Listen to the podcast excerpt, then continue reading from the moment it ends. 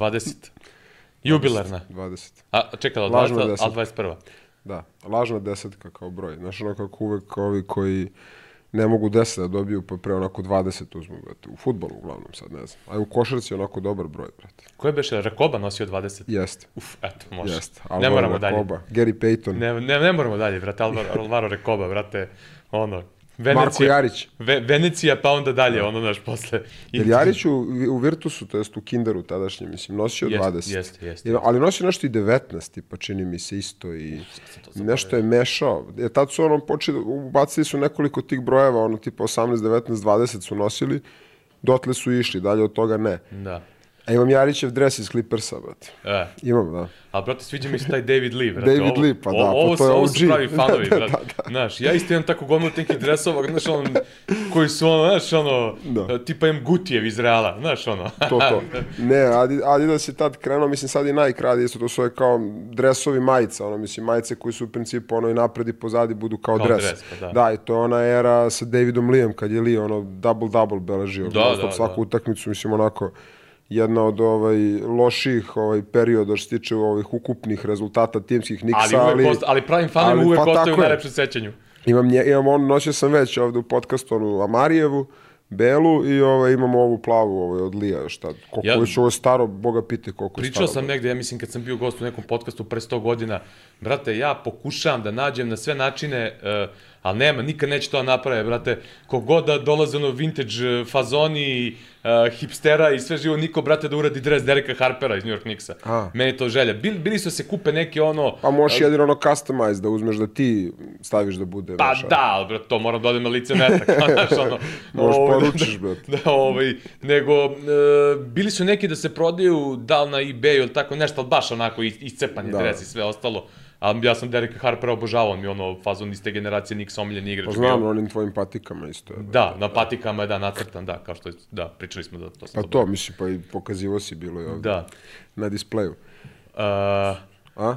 Ovo- A? Šta je rekao, a? ovo i tvoj Mahomes, a? Pa, a, mislim, vidi, ne, ne, nije, ne može biti moj, jer, ovaj, uh, ali, eto, mislim, gledao sam super koliko sam stigao, ovaj, s obzirom, kažem da sam, ono, pričali smo pre početka snimanja, da sam morao da radim i to veče. Uh, uh, znaš kako, sad pazi kad, evo, ne postoji, barem ja da poznajem, možda u Americi postoji neki veći fan Toma Brady-a, i sad ja kao, ono, max, max, max fan Toma Brady-a mogu da ono, odgovorno tvrdim da Mahomes ima ozbiljnu šansu da, ovaj, da prešiša Brady-a. Mor, mora još mnogo da osvoji Superbola, mora još mnogo vremena da prođe, ali a, ima, osim što je naravno kao atleta neuporedivo bolji od Brady-a, mislim tu ne možemo uopšte da pričamo o tome, a, stekao je, mislim imao je uvek, ali stekao takvu jedno samopouzdanje, sigurnost, Rutinu u, i mirnoću. rutinu i mirnoću u odsudnim trenucima, da je to neverovatno. Evo, ja ću ti reći jednu stvar, znači ja sam potpuni like za NFL, uh, godinama sam gledao play-offove i superbolove, ove godine uh, sam praktično zaspao negde pred kraj prvog polovremena, što dovoljno govori, ovaj, ali sam uspeo da uhvatim posao u snimku i sve ostalo i rekao sam ti, pitao sam te da li sam dobro utisak, mislim ja kažem, ne poznajem toliko dobro igru i sve ostalo, ali dugogodišnje praćenje sporta mogu da, da, Da. prepoznam neke stvari, detalje, I moj utisak je bio da pored te neke ono, zanimljivosti u smislu da je bilo neizvesno i sve ostalo, a, nisam stekao taj utisak o samoj utakmici da je bilo nešto spektakularno na samom terenu u odnosu na one neke ranije mečeve koje sam gledao kad je igrao Brady i sve ostalo. Međutim, ono što je meni ostavilo utisak je upravo to, Mahomes, a, njegova mirnoća, njegove one finte i ono sve, znaš, to mi je ovako glavni utisak odgledno, duše kažem, gledao sam taj drugi deo utakmice, sam gledao u snimku, tako da i to malo menja, menja neku vizuru i sve, ali kažem, meni to, to najjači utisak bio Ja. ovako iz mog nekog laičkog ugla. ali bukvalno nije postojao trenutak u toku utakmice da sam ja pomislio da je Mahomes ispao iz kontrole. Znači, i, kad i dok su gubili i kada su ušli u produžetak i dok su, eto, kažem, gubili ceo produžetak i, ovaj, i vreme isticalo, realno, ja mislim da 95% a, trenutnih quarterbackova u NFL-u bi se uspaničilo, ne, on je čovjek toliko smiren bio i kada na taj atleticizam i taj talent dodaš tu vrstu uh, Đokovićevske smirenosti u odsudnim trenucima, kontrola utakmice, nevjerovatno stvarno. Znači, verujem da, verujem da je stvarno na putu da, da treba mu još dosta. Nikako se ne bih složio s ocenama da je već tu negde sa Bradyjem. Brady ima sedam, on ima tri. ali, ali i te kako ima šansu da ga prestigne. To je stvarno neka kvalifikacija koju ja ne bi baš olako bacao, znaš. Uh, ti si Mahomesa dobio, meni vlada stavio ovde Kelsija. Kelsija pored. El ja nije dobio- bolje od Gronka. Ja- tu, tu ne dam. Da, znači, za da, to, za da, to da. ne mogu. sa- Ja Fenomenalan je dobih ovo što se dere na trenera. Je, ono. Ovaj, Kelsey je fenomenalan, E, kako, ali... kako bi to prokomentar? Pazi, bilo je komentara, ljudi nisu u Da. nekim prethodnim epizodama kad smo pričali o NFL-u nisu skontali ove, o čemu pričamo. Nije uopšte ni toliko poenta NFL, naša Nego, želja je da. ovde da napravimo neku paralelu između Tako je. sportova i nekih, eh, da kažemo, tih trenerskih, igračkih veličina, njihovog eh, nekog doprinosa, ponašanja i svega ostalo. Kako ti delovala ona situacija sa Ridom i sa... Po meni, meni u principu... Uh, ja ono što hoću ti kažem, uh, danas u eri ovih društvenih mreža i svega, malo se previše pravi fama oko svih tih stvari. Ok, mediji to vole takođe, ima šta se... Međutim, to je u sportu meni toliko normalna stvar. Znaš, sad se previše nešto kao morališe, uh, prenosi se nešto što je u sportu, prenosi se kao na neki realan život, što potpuno je neka drugačija priča. Jeste, jeste, jeste. I nekad, to ono što nekad ljudi, ono, koji se nisu bavili sportom ne shvataju, da je nekad i bolje da se ekipa unutar slačionice posvađa, pobije, šta god, nego da gura stvari pod tepih. Slažem I nekad su takve stvari preko potrebne da se ekipa pokrene. Šta god da je bilo, mi ne znamo šta, o E, čemu pa su oni pričali. upravo to sam teo da kažem, znaš, ne Da, znam, ne, ne znam šta je, e, zato mi je e, pozicija mi je nezgodna da sad kažem šta tačno mislim o tome kad ne znam šta je tačno Ali rečeno. generalno ja više volim kad Da. vidim ekipu koja ima takvu reakciju nego kad su ono smireni, kao, Pa znaš... tu ima neke, tu ima neke, na, mislim, neko mora, ti u jednoj vrhunskoj ekipi moraš da imaš i neko ko je takav i neko ko je smiren i ne, prosto mora da postoji neki balans i ravnoteža između tih sila. A, u tom trenutku je Kansas City to trebalo. Aj tako ćemo da kažemo. Sad, ovaj, da, li, da li je to neki obrazac koji bi ovaj, bio poželjan u svakoj utakmici? Ne, definitivno ne. I kada bi to nešto bilo što je standard, to bi bio problem. Ali u tom trenutku Uh, to je najveća scena, najveća utakmica, tebi treba nešto ekstra, treba ti neka žiška koja će da zapali situaciju, koja će da preokrene momentum, u, to je bilo to za Kansas City, tako da meni je to okej, kažem, kada je limitirano i kada uh, prosto sve okolnosti iziskuju neki takav potez, a kada bi se to dešavalo stalno, onda nikako ne bih to ovaj, odobravao, bez obzira na to šta je rečeno. Dobro, i za kraj, brate, kako ti gledaš na ovu krađu, krađu scene više od Taylor Swift i, i svega, Pa ne, meni je- i, i Blake Lively, ono njihovo ponašanje, znaš, samo se čekao EXO, EXO, Gossip Girl, brate, da čujemo ono na kraju, Meni je, ovaj, uh, Taylor Swift mi je, to je to manje više, ono, više mi se blamirala ova Blake, iskreno, mislim, ono, sa generalno celim tim nekim vibe-om i outfitom koje je pokušavala da napravi, tako da ne bi to nešto pretjerano dalje komentarisao, osim da je onako bilo cringe u, u najmanju ruku.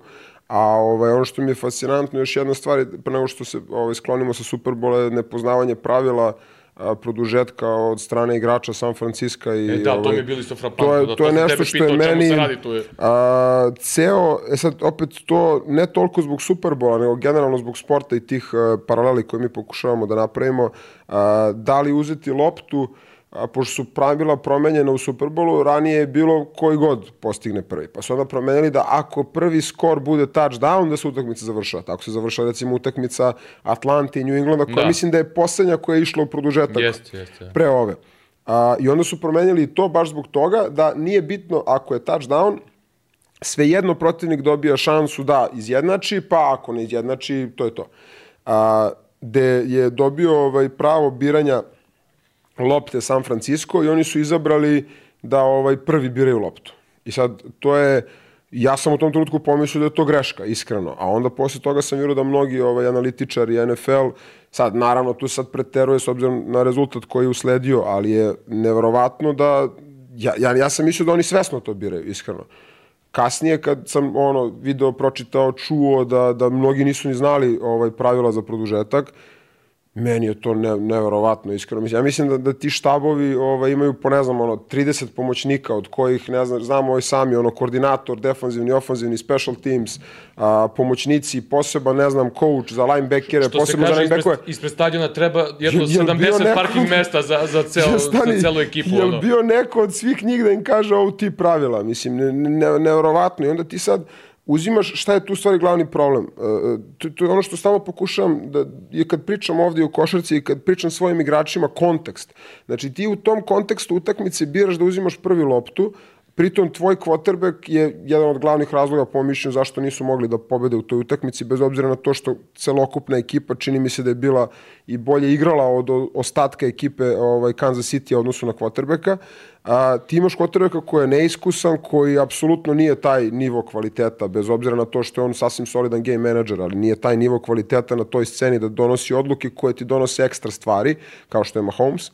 A, i ti kažeš, da, ti veruješ da će on da ovaj, postigne touchdown, jer tebe samo touchdown spašava zato što uh, ti kad si drugi u toj situaciji, ti igraš ono što oni zovu fourth down football. Znači oni igraju sad sa četiri pokušaja svaku, znači neće pantovati, ili tako? Mm -hmm. I ti veruješ da ćeš da sprečiš Mahomesa da iz četiri pokušaja prelazi po 10 yardi. Ja, ja, ja, ja u to mislim, ja ne znam koliko lud treba da budeš da u to veruješ, Znaš, jer, jer ovaj, u tome je problem da ti sad braniš samo tri posjeda kao što braniš celu utakmicu na 10 yardi, to manje više možeš da se izvučeš, možeš da, ovaj, da napraviš nešto. Ti četiri da braniš, to je, i bi oni su imali četiri za, ne znam, jedan ili četiri za pola jarde, ovaj, oni nisu imali nikakav problem, niti bilo kakvu vrstu nervoze da će oni to da reše. Mislim, Kansas City tokom tog poslednjeg drajva. I onaj poslednji pas za touchdown ti vidiš ne znam koliko bi ekipa se odlučila za tu akciju, to ti samo govori koliko su oni prisutni bili mentalno i koliko su sigurni bili u sebe i verovali jedni u druge i ti protiv takve ekipe, protiv eto, potencijalno jednog od najboljih ili možda jednog dana najboljeg kvotrbeka svih vremena,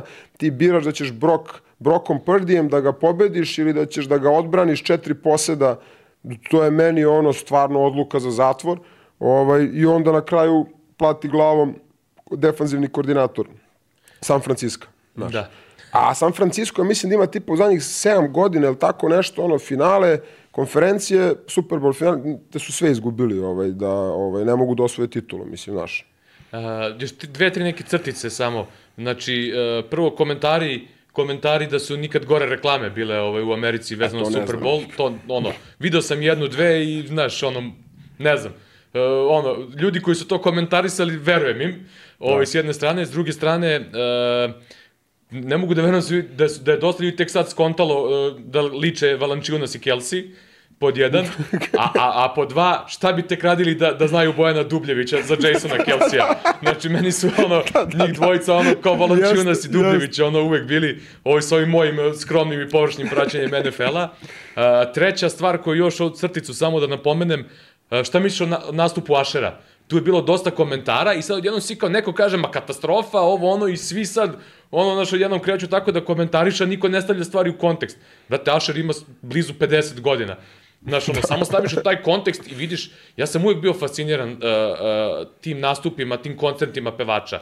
Uh, brate, ti, posebno kad je neko u tim godinama, znaš, ono, ko ovde, ne znam, čola kad pravi koncert, Brate, u tim godinama ti pevaš toliko vremena, da ti skačeš, igraš, da, da si, i, da sve, i da si sve vreme da pevaš fenomenalno. Brate, ne znam, da. ono, bukvalno ono, skidam kačket. pa okej, okay, okej. Okay. Mislim, znaš, ono, okej, okay, meni, da. ne, možda nije sad neki ono super spektakl kao neki ranije, pa ali brate, znaš, ono... Pa ja ništa više nisam ni očekivao Dašera, iskreno, tako da...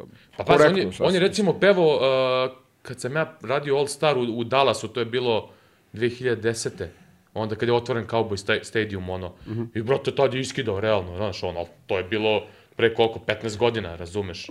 Pa jeste, dobro. Znaš, tako da, ali dobro. E, a, a Nickelodeon prenos A oni to generalno rade sa šta, ono kao slime i ono zeleno i... Bob i da, da, da. da, da, da, da. Top. To bi mom Tadeju bilo zanimljivije ovaj, da, da gleda. Ne, Sad meni, je u fazi Sunđer Boba. Ovaj. Meni je ovaj, u top fora kod, pre svakog Superbola kad naprave onu uh, varijantu lip reading, ono, uh, kad stavljaju, inserte se utakmice i onda stavljaju drugi ton na ono što pričaju Aha. igrači i treneri. Znači, meni je to jedna od najomiljenijih stvari Superbola, odnosno pred Superbol, pa gledam stalno i vrištim od smeha, znaš, ono, kad ubace glas, to je neverovatno, ono, bad, bad lip reading, da, tako da, se zove, da. da, da. Ovaj, I tu, to mi je toliko smešno, znaš, ono, i kad ubace, posebno Brady-a sve vremeno, ubacivali su mu neki smešan glas i tako neke smešne rečenice izmišljaju. Dobro, Mahomes ima generalno smešan glas, ono, njega ono stalno ovaj, da. se šali da je kao Kermit the Frog, znaš. Jeste, jeste, vidio sam ovaj, da su to stvarno ima, kačili. I stvarno ima smešan glas, ono. Ne baš kao Beckham smešan, ali... A jesi vidio onu sliku što su...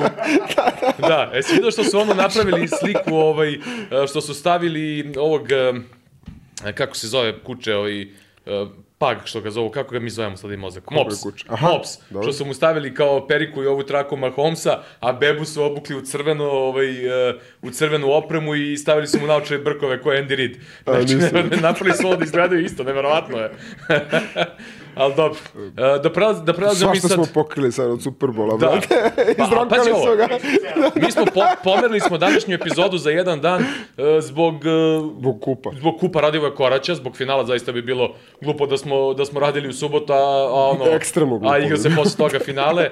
O, ja, brate, sad imam utisak kao da smo poslednju epizodu snimali pred 20 dana. Ovaj. Jest, Pritom svašta se i dešavalo ovaj, od tog našeg poslednjeg snimanja. Ovaj, i, i sad, sad je vreme da pređemo na, na Da. košarku. A, hoćemo da krenemo o- od kupa ili ćemo da krenemo još nekih ovih... e, si- Ajmo od kupa da krenemo. Da, krećemo od Mozart In Season Tournament Kupa Radivoja Koraća. A jel si video, a jesi video da su, da su u, u NBA-u zvanično sad uveli da se od sledeće zone zove NBA kup? Jel jesu? Da. Ej. E, e, izvini. Ej, evo, evo, brate, pa ovo kasni za nama. Kasni godinu dana za nama. A ovo sam teo, sad sam se setio. Samo još jedna stvar vezana za Super Bowl. Jesi vidio ovu, ovu zezanciju što su počeli ovi naši da prave po internetu ovaj, iz ove naše rubrike Kasnite 30 godina za nama što su stavili Taylor Swift i Kelsija pa su prebacili iz ove naše serije Brando, ovaj, kako se zvala serija posle srećnih ljudi? O, porodično blago. O, porodično blago, da. Brand. Što su stavili ovo kad njega ljubi, ono sa vremena. Da. Nisam to vidio. Nisi video? Mislim, ja tu seriju nisam gledao. nalaziš ti sve to, čoveče? Kad ti, pošalji mi, brate, pa ću da vidim. Ne, Nisam ja to video, brate. Ne iskaču mi ti predlozi, brate. E, ne znam, meni to Brando. i neko mi pošalje i tako dalje, i tako Meni je dalje. ali- ona slika što je neko uradio Photoshop kao za svetsko prvenstvo 98. Da, pa nije da. sličica, pa Brandova, Da, da, da, kao da. trenerci Adidas nekoj kao, ovaj, kao golman. Ja brate. moram priznati, To nisam gledao, znaš, ono, srećni ljudi su mi bili poslednji, poslednja vrsta, tako, da, ta vrsta serije koju sam gledao, ovo posle nisam, nisam, tako da, ono, ali znam otprilike, samo, znaš, Da. tu i Dobar tamo. golman, Brando, brate. A? Dobar golman, brate. Ne, ne, ne, ne, Penale nemam skida, ne, znaš ona, znaš ona vrsta golmana, ovaj, oni ludaci, znaš, kao ono, skida penale, ovaj, i one neke... A onda primi 40 to, metara. To, to, ta vrsta Kokoši je golmana. slepilo, Da. čuveno, znaš, ono što... Nije baš kao Kengur, dobar, ovaj, nije došao do nivoa tog premijer lige, ove, to jest nije premijer, ne znam koju Istvić igra ligu, brate. Koju Istvić igra ligu u, Pa u ne znam da filmu? su to bradi, a mi da to, to je premier liga. A ne, ali ja mislim da je kao neki to kup, ne verujem da je... Ja mislim da je Premier ja liga, mislim ali znaš, da su samo- igraju... A? Slično ne. Pa ne, znam da ne postoji, da ali su kao, kao... verovatno su kao napravili neku Šta su oni kao Derby County-a realno uzimali? Pa uzimali su Derby. County-a, da, sa utakmice, da. Pa to, a inače su uzeli to ono fora iz Dream Tima, mislim, da tako uzimaju kadrove sa pravih utakmica pa vezuju sa Mm. ovaj, montažom, realno. Dobro, a ona situacija s kačketom i Da. to, to se desilo Petru Boroti, dok Jel? je branio za Chelsea, da, da. Kad je odbranio penal, pa mu upao kačket e, preko gol linije Da, i on je ušao sa loptom i uzeo. Da, da, da. Jeste, to, to je, mislim, ono istini događaj, ono, samo, samo preneseno. nisam da. znao. Pa da, eto. Uči, Eto, učimo, povezali smo sve, uč- brate. učimo, I brate, u Istić, ovom i podcastu. Kengura, i, i Branda, i... Dosta, brate. Dosta za danas je. Da ne kvarimo, brate. Da ne Da prošle kvarimo, nedelje da, smo završili da. sa, sa ovim uh, uh, ljubav u zaleđu, mislim to, da je to. sad ovo dovoljno. Ovaj, um, kup Radivoja Koraća. Uh, ajde prvo reč dve o celom turniru. Uh, ono što, što, što se meni dopalo na ovom turniru, prvo bilo iznenađenja. Jeste. Uh, druga stvar, uh, onako, kažu svi da je dobro organizovan turnir, bi one koji su bili uh, na licu mesta. I, i interesantno mi je bilo, a, sve utakmice su bile manje više interesantne.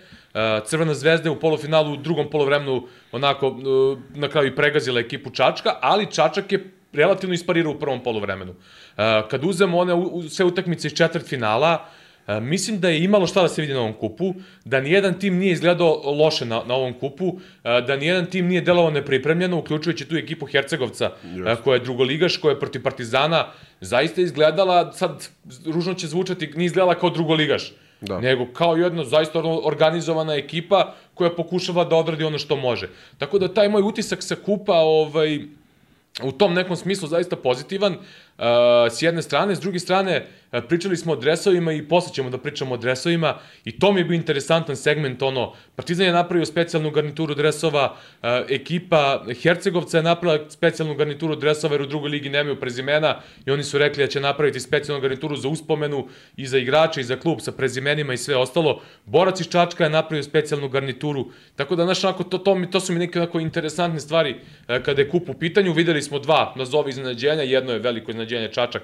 protiv Borca, ovo drugo Vojvodina protiv Mege jeste iznenađenje s obzirom na rangu, da. ali meni ne toliko, s obzirom da Vojvodina ima izuzetno kvalitetnu ekipu, ovaj, iskusnu ekipu i e, da, da igraju sjajno i u ABA 2 i u KLS, tako da ovaj, pokazali su posle u meču protiv Partizana da se Jeste. radi ono što bi rekli, znaš, ono u futbalu kao ra, jedna organizovana ekipa koja zna šta hoće, ono, znaš. To, to. E, ovaj, da, da skratim na, na, na, na to banalizovanje otprilike. Tako da, sa te strane, da, da pomenemo, eto, kup takmičenje, moj utisak je onako u nekom tom smislu pozitivan. Jeste, pa takođe.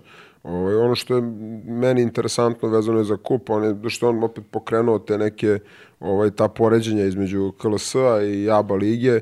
I meni je interesantno to da, ovaj, meni je barem tako utisak, da se tu negde između naravno ovih timova iz ABA lige, ne naravno Zvezda i Partizan, to je svet za sebe, ovaj, da se malo smanjila razlika, jer u posljednje vreme mm -hmm. čini mi se da su, ovaj, imamo i Spartak i Subotice koji nije igrao kup, koji isto ima ovaj, ozbiljna ulaganja, ozbiljan roster, Ima trenera. Zlatibor koji igra sjajno. Zlatibor takođe. Znaš, I znaš je stvarno mi još- interesantno pratiti ovaj, za dalje, da li će to da se održi u ovaj, nekom višegodišnjem periodu i koja je tu budućnost, šta se tu dešava, ali stvarno ovaj, treba tu pohvaliti ovaj, klubove. Jeste. I ono što se meni dopada tu, što ti imaš timove koji imaju onako uh, jasno izgrađene stilove igre. Jeste. Znaš, ono, tipa kao Zlatibor igra na, na veliki broj poena, Zato znaš. što imaju kontinuitet trenera. Da. To, to treba istaći isto, mislim. Jeste, jeste. I to je nešto što je ist, i tekako za svaku pohvalu, jer je redkost, više ne samo kod nas redkost, nego je to postala redkost na nivou sveta. Sveta, znači, ne ono čak ni na nivou Evrope, znači bukvalno kad pričamo o NBA ligi, imamo sad već primere ono non stop nekih smena i ovaj, onda je samim tim i omogućeno, ovaj, oni su i osvajali ABA 2 ligu, znači imaju sada već jedan ozbiljan kontinuitet dobrih rezultata, tako da isto i Vojvodina jako, jako ozbiljnu ekipu ima Jeste, i isto tako ozbiljno igraju, znači nije to sad samo da imaju, da kažemo, neka imena koji imaju iskustvo poput Zorana Nikolića, ne znam, Kaninhjema, nego stvarno ovaj, igraju kvalitetnu košarku. Eto, pomenuo si Hercegovac, Hercegovac igra prvu B ligu koja je izuzetno ozbiljna liga, izuzetno teška liga za igranje. Ove godine su promenili format, od ove godine se igra ono pravi onaj, onaj round, znači nema grupa, znači nije ono Da, grupa, da. play-off, play-out, koja je jako teška i za trenere i za igrače, zato što dosta ekipa ispada. Između drugo, dva mesta vode u KLS, Da. a između drugog i sedmog jedna pobeda razlike. Jeste i stvarno ovaj, jako, jako kvalitetna liga, teška iz igranja, kažem, dosta dobrih utakmica, dosta dobrih igrača igra, a, naporna je u tom smislu što ovaj, može da se lako i ispadne, ovaj, a, a sve su stvarno dobre utakmice, pogotovo kažem ove godine mi se čini da je liga otišla na još jedan nivo iznad u odnosu na ranije, a uvek je bila teška za Na kraju igranje. krajeva, e, taj Hercegovac je dobio u tom drugostepenom kupu, e, dobili su OKK Beograd i ekipu Jest, Borca, jest. iz, izvinje, ekipu Čačka 94 u finalu nakon produžetka, znaš, što, što dovoljno govori o, o kvalitetu to, i ekipe i same tako. lige, znaš. Kad Tako. ti dobiješ dva tima iz višeg ranga, to nije mala stvar. Jest. Ovaj, imali smo i slučaj borci Zemuna koji je igrao isto kup, isto protiv Partizana Tako se namestio da igrao tako što su osvojili kup Srbije, tako da, ovaj, kažem, u kontinuitetu je to jedna liga koja baš zbog toga što samo dve ekipe idu, a uvek ima barem 5-6 zainteresovanih za, za plasman u viši rang, stvarno, ovaj, treba i tu ovaj, eh, staviti akcenat i pohvaliti, mislim, ligu. Tako da, nisam iznenađen bio toliko zbog takvog dobrog otpora, koliko je to naravno moguće. Jel, ne, nije mogo da bude otpor da dobiju, ali su se pokazali zaista u lepom svetlu. Jeste, baš ono, znaš, e, nijednog, nijednog momenta ti nemaš neki e, utisak da neko tu... Zalutao. Nema, Pa, nema da, što da, da, da, traži, da, kao, da, da, znaš, ono. slažem se, slažem se. Znaš, baš potpuno. nijednog trenutka taj utisak nisam stekao i, i radeći utakmice i to sve onako baš, znaš, ono, povu... pritom, uh, i, i, i nama u našem poslu isto, interesantno, znaš, malo ono, e, kad imaš tako neki tim koji ima tu neku filmsku priču, kao što recimo Hercegovac imao, pa, znaš, ono, pratiš, pratiš ono i kad prenosiš e, te sve utakmice i te lige, pa ih pratiš, ono, pratiš njihov rast, pa nekako, znaš, e, to, to te pokrene, ono, i, i u tom nekom smislu. Malo je taj Cinderella fazon. Pa mislim, da, a, a toga, utisak mi je da toga malo fali u modernom sportu, Jest, znaš. Fali zato što se vraćamo opet na tu temu zatvorenosti svih mogućih Mhm. takmičenja i ti, ne daj Bože, mislim, to može da se desi uskoro i u NCAA-u, da se, da se negde taj turnament promeni, da se ubije prisustvo tih manjih ovaj, timova koleđa, to su, to su stvari koje ti nekako ostanu u sećanju za ceo život, neka, neka, neka pepeljuga priča nekog koleđa koji je tad, ne znam, napravio uspeh i ko zna kad će ponovo, a, tih manjih timova, manjih klubova, a, znaš, što se mene tiče, to je jedna od lepih stvari koju u futbolu kroz kup takmičenja imaš, to što timovi iz nižeg ranga se desi recimo da dočekaju, pogotovo u Premier Ligi, dočekaju Chelsea, dočekaju Manchester United, to ostaje nekako sećanje za ceo život svima, svim učesnicima i to negde širi ljubav prema sportu, ovaj, gde mogu deca koja to prate i ljudi koji su tome da osete na primjeru protiv svojih timova, svojih sredina, to je fenomenalna stvar. I ovaj i negde smo se svi zasitili gledanja non stop jednih istih timova mislim prosto. Mislim da je to ono što negde nas odmori i prija nam da neki novi vizualni doživljaj, da li novih dresova, novog takmičenja, novog parketa ili novih timova igrača, trenera, prosto svi samo gledamo jedne te iste trenere, jedne te iste igrače, zaboravimo negde koliko u stvari to bogat svet, ono, znaš, kao gledamo, ne znam, Majkule i Delfine, samo non stop zaboravimo na ono koliko to sve bogato ovaj, šta se uopšte ima da se vidi, koliko je bogat ekosistem, pa jeste, ekosistem sporta generalno, a sad, pošto pričamo o košarci i košarku, pogotovo kod nas, Stvarno ima šta da se vidi u prvoj B ligi, imaju u prvoj srpskoj šta da se vidi, prosto... Znaš šta mi još isto recimo vrlo pozitivna stvar vezano za Hercegovac, što oni, uh, pazi, to oni, oni sami isiču kao malo selo, 2500 da. Uh, stanovnika i sve. Uh, malo, da, ali ljuto selo. ali, brate, oni uvek imaju maltene punu salu, da, imaju da. svoju publiku i tri autobusa su došla u Niš. To je nešto što bi ja recimo u narednim godinama volao da vidim. Kako ne? Da više tih navijača tih timova. Jest. Jer jasno je da kod nas ovde, e, ono, najveća većina navija za Partizan ili za Zvezdu i, naš, ono, praktično Partizan Zvezda gde god da dođu imaju, ono, kod da su na domaćem terenu, odnosno na, na lokalne timove, znaš, i onda mi to isto bilo onako pozitivno da vidiš tu neku bazu navijača Hercegovca koji su došli sa tri autobusa u Niš da navijaju i ovaj, volao bi da neke narodne godine vidimo da, ne znam, i Vojvodina i svi ovi ostali timovi imaju neku svoju grupicu navijača, da to, da je u tom nekom smislu kup bude ko recimo u Španiji, ne znam, ovaj, kup kralja, gde ti vidiš one karnevale, festivale na ulicama svih timova i ono u, na Final Fourovima, ono Lige šampiona, košarkaških, kad ti vidiš kad je bilo nekoliko španskih da, da. timova, koje to doživljaj za njih, ono, E, dođu tamo, svi su ono u dresovima, u šal, sa šalovima i tako dalje, onako baš neka lepa slika. Da. Pa treba to, treba to generalno košarci, ali pogotovo naši koja mislim da ima potencijal za to, zato mi je drago što postoje sada veće ulaganja i u sredinama van Beograda, samo to treba da se održi na neki duži vremenski period i da se ljudi iz tih sredina još više zakače za svoje timove, neminovno će navijati za Zvezdu i za Partizan, to uopšte, ono, ali mogu uz to da navijaju i za svoje timove, pa recimo kad igraju protiv večitih da navijaju za svoj tim, onda bi to dodalo upravo taj kolorit o kojem pričaš. Dobro, sad baš da li mogu da navijaju ako su im Partizan Zvezda primali, da li mogu da navijaju za svoj tim? Pa ja sam navijao. Ja sam navijao kada sam bio klinac, recimo, ovaj, eh, kad dođu da igraju protiv, eh, protiv Obilića u rukometu dole ovaj, u Prištini, ja sam navijao za Obilića. Znači, ne, ne, nema greške. Mm -hmm. znaš, tako da mislim da je to i tekako moguće, samo treba, treba imati taj eto doživlja i menjati. Dobro. ja mislim da je moguće. Uh, hoćemo na finale. Uh, Crvena zvezda osvojila četvrti uzastopni kup. Uh, gledali smo, pa rekao bih, jednu dobru košarkašku utakmicu. Da, definitivno. Uh, jel, jel, jel si ti stekao utisak, ajde, ja sam radio utakmicu, pa znaš, ono, uvek to gledaš drugim očima, nego kad gledaš ovako kod kuće, jel si ti stekao te utisak da je možda, možda i najbolji derbi ove sezone bio? Mm, što se mene tiče, da. Jer ja generalno više volim utakmice koje su, da kažem, u egalu u dužem periodu utakmice nego kada se neka ekipa odlepi, pa se jure, pa se stižu.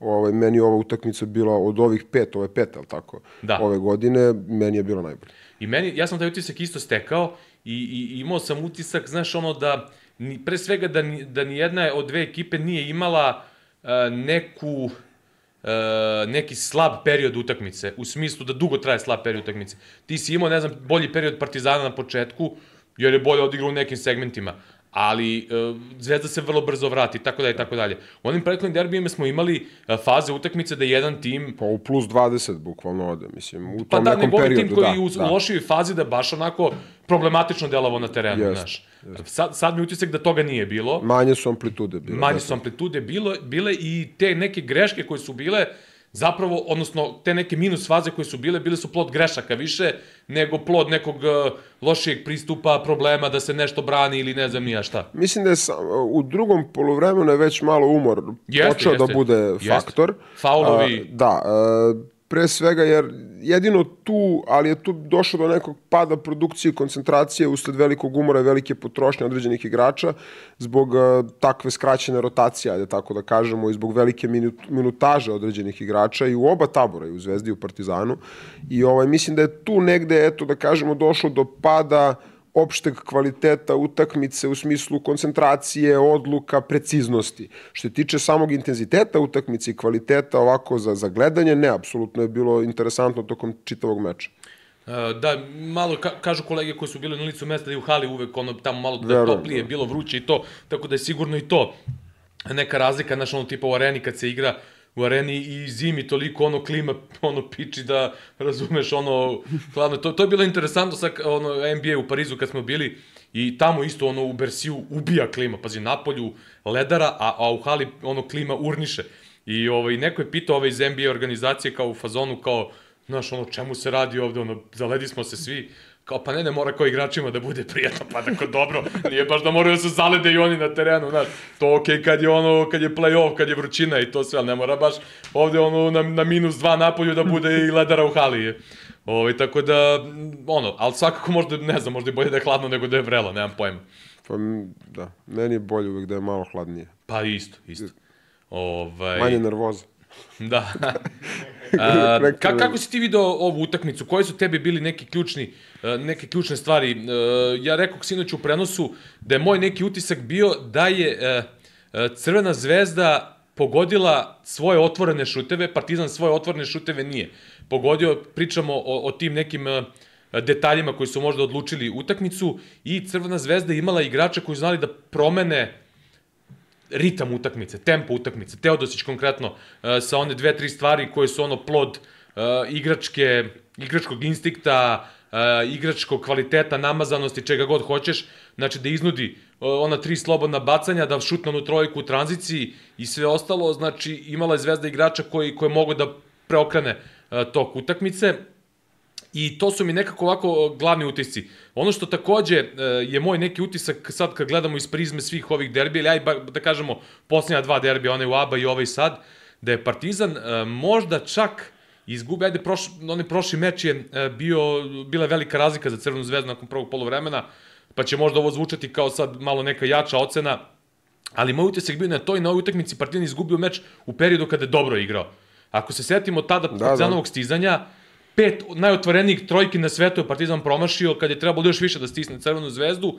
Utisak i sada bio kad je Partizan sjajno otvorio utakmicu i vodio plus 10. Nije se dovoljno odlepio. nekoliko, mada i to dovoljno odlepljivanje, mislim da, da nije garant u ovim Da. mečevima, ali uh, nekoliko otvornih šuteva i nekoliko kontranapada nakon dobrih odbrane ukradenih lopti Partizan nije materializovao. Uh, to je neki moj utisak bio u tom trenutku. Kažem, mislim da su nijanse sada odlučivale e, i e, sad, ono, Crvena zvezda je ponovo igrala sa preuzimanjem u odbrani, očekivano, iako sada rotacije skraćene zbog toga što je mogla sa četiri stranca da se igra. E, Partizan je u početku pravil. Ti sad, ako protivnik ti nešto odu- oduzme ili proba da oduzme, nešto mora ti pusti. E, Zvezda je slala udvajanja, Kaminski je dobro rešavao to pasovima, ali ako ti ne pogađaš otvorene šuteve u takvoj nekoj vrsti, u velikom si problemu. Jeste. Ima više ovaj stvari koje su po mom mišljenju odlučile derbi. Prva i glavna stvar na naj naj najveći uti, uf, efekat na utakmicu je Miloš Teodosić. Znači bez njega ja sam siguran da Zvezda gubi utakmicu 10 plus razlike. Znači ne, nemam nikakvu dilemu uopšte u to. Znači bilo koji drugi igrač da je igrao, da nije igrao, ne bi bio taj efekat, njegov ulazak, njegova koncentracija, upravo sve si pomenuo da se ne ponavljam, ta namazanost, košarkaška, pozitivna ovaj, i ono što bih samo još dodao, ta neverovatna želja, neverovatan fokus koji on prikazuje ove, ove godine u dresu Crvene zvezde i koji je prikazao u finalu a, je nešto što ja stvarno nisam puno puta viđao njega kroz karijeru, ali ajde, to, o tome smo već pričali, samo eto prosto to je što se mene tiče prvi ono najveći učinak na, na ishod derbije je bio on kao igrač.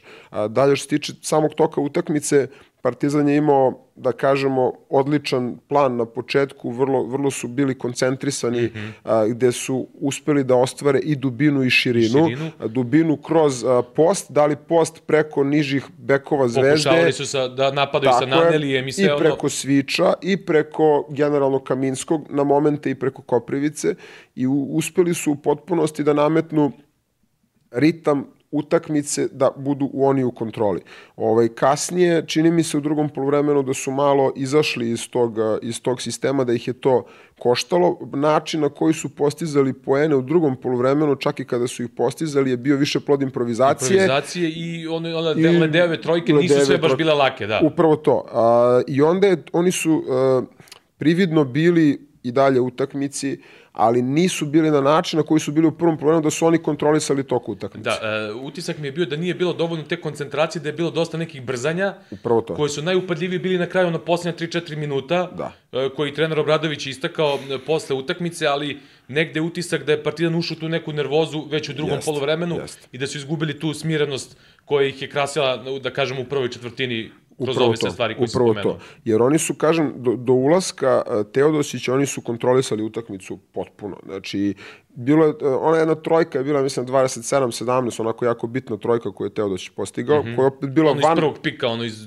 van, uh, van protoka, van sistema, van nekog, da kažemo, Van protokola. uobičajenog Van da, van protokola. protokola. Van uobičajenog rezona, u, unutar njegovog rezona, ali van nekog, da kažemo, košarkaškog rezona, gde je on od, odmah sa tom trojkom presekao taj trenutak. Znači, opet je negde tim potezom, on to inače ume da radi jako dobro, ovaj, to nekad izgleda sa strane ljudima ovaj, iracionalno, međutim u tim trenucima on sa takvim potezima menja tok utakmice i vraća kontrolu ovaj, svoje ekipi, to je u ovom derbiju radio fenomenalno i onda je na taj način on negde kasnije otključao i Gedreitisa, što je jako bilo bitno za Zvezdu u ovoj utakmici, on je postigao dosta važnih tih otvorenih šuteva i ono što isto Zvezda uspela minimizirala je njegov učinak na dribling igru jer ovaj on to naravno ovaj pričali smo već o tome da to nije njegova jača strana nego isključivo šutirao iz mesta te situacije u kojima je najbolji i samim tim ovaj je je to bilo dobro za Zvezdu kao i recimo bitne trojke Branka Lazića. Lazića, to sam teo da kažem. Jako, Njegove jako te dve bitno. trojke su možda negde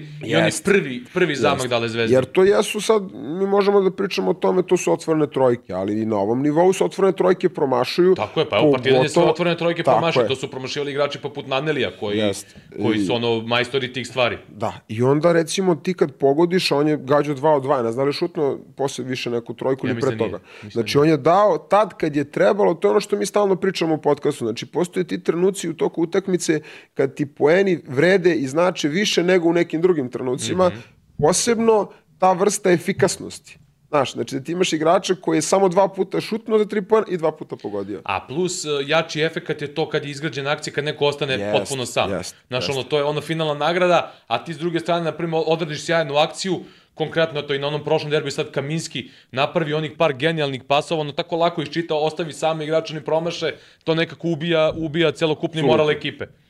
Znaš, I sad tu je, tu je velika prednost, uh, u stvari, mislim, jedina, kad, kad gledamo obe ekipe, jedina prednost koju ja vidim kod Zvezda u ovom trenutku i opet vraćam se na Teodosića, zato što on mnogo lakše stvara taj inicijalni višak kod svih drugih igrača na terenu i pravovremeno a, nastavlja taj višak. Ne znam kako to da objasnim. Znači, ovaj, ne kasni ni pola sekunde sa pasom i samim tim mnogo lakše situacije stavlja ostale saigrače jest. za sekundarnu kreaciju. Znači, recimo, bio je taj pas, ja mislim da je baš za Lazića bio iz Mitrović mu je s rola ovaj, skrenuo ono bukvalno kako je dobio postoje odličja, pa je prebacio na Lazića samog u korneru. Mnogo je lakše Mitroviću ili bilo kom drugom igraču da pronađe taj pas kad je on u pravom trenutku dobio taj inicijalni pas da bi on mogao da ta hockey asistencija kako god hoćemo Da. to da zovemo za za Teodosića. I onda ovaj ta pravovremenost ovaj njegovih pasova svima omogućava lakši protok i, i dovodi ekipu u situaciju da ne mora recimo Partizan iz dosta pasova mora da izgradi svoje situacije. Znaš, znači, ovaj, ni, a, a Zvezda iz tri. Znači, to je ta lopta, lopta je kod njega, izvuče, pas, pas i to je to. I onda ovaj, u tim trenucima kada igrači pogode, kao što je pogađao Lazić u tom trenutku, kao što je pogodio Gidritis, e, onda ovaj, je mnogo lakše, prodiše se i onda se možda kasnije otvori neke izolacije i pogode se neki teži šutevi. E, što je uradio Nedović konkretno u Da, poslednjoj četvrtini. jest. Koji je do E, tad potpuno bio van utakmice. van utakmice, a pogodio je, mislim, 7 poena. Ona jedna izolacija protiv, uh, u mis meču gde je lagano rešio 1 na 1. Uh, to, to su, što ti kažeš, u takvoj utakmici, uh, možda to samo jednom ili dva puta urađeno, ali to vredi duplo. Jest, u, u jest. takvom momentu, ovaj, plus pogodio na jedan šut iz kraćenog kornera i sve ostalo, onako baš njegova važna, važna rola u samoj završnici. Uh, kad već pričamo o Teodosiću, te dve situacije u trećoj četvrtini koje su po mom mišljenju u potpunosti okrenule momentum i, i odvele utakmicu na zvezdinu stranu Pauli trojka, misliš. faul na šutu za tri i ona trojka u tranziciji. Uh, pričamo stalno o tome, pričamo o kontekstu utakmice ovde, pričamo o tome koliko danas igrači poznaju protivnike i sve ostalo. Uh, evo, da, da ja tebe pitam, uh, u oba trenutka, ajde sad ono faul manje više, ali znaš da protiv Teodosića moraš da vodiš računa o tome da će ti iznuditi faul i to sve, Kaminski je tu krenuo da pravi faul kao na NBA utakmici, ovaj, Iako i u NBA utakmici protiv Hardena moraš da vodiš računa, je tako? U takvim situacijama. Napravio taj faul, dao je tri slobodna bacanja, onda posle ona trojka u tranziciji, uh, Panter i Ledej gledaju, znaš, ono, kao da razmišljaju, ma neće on šutnuti ovo. A, neće on. Znaš, ono, kao kad treba da Čekaj. u dvorište, ono, znaš, kao, ma neće on da ujeda, brate, Da. on je miran. E, ali ovo je neće, situacija gde, gde, ja mislim da ono...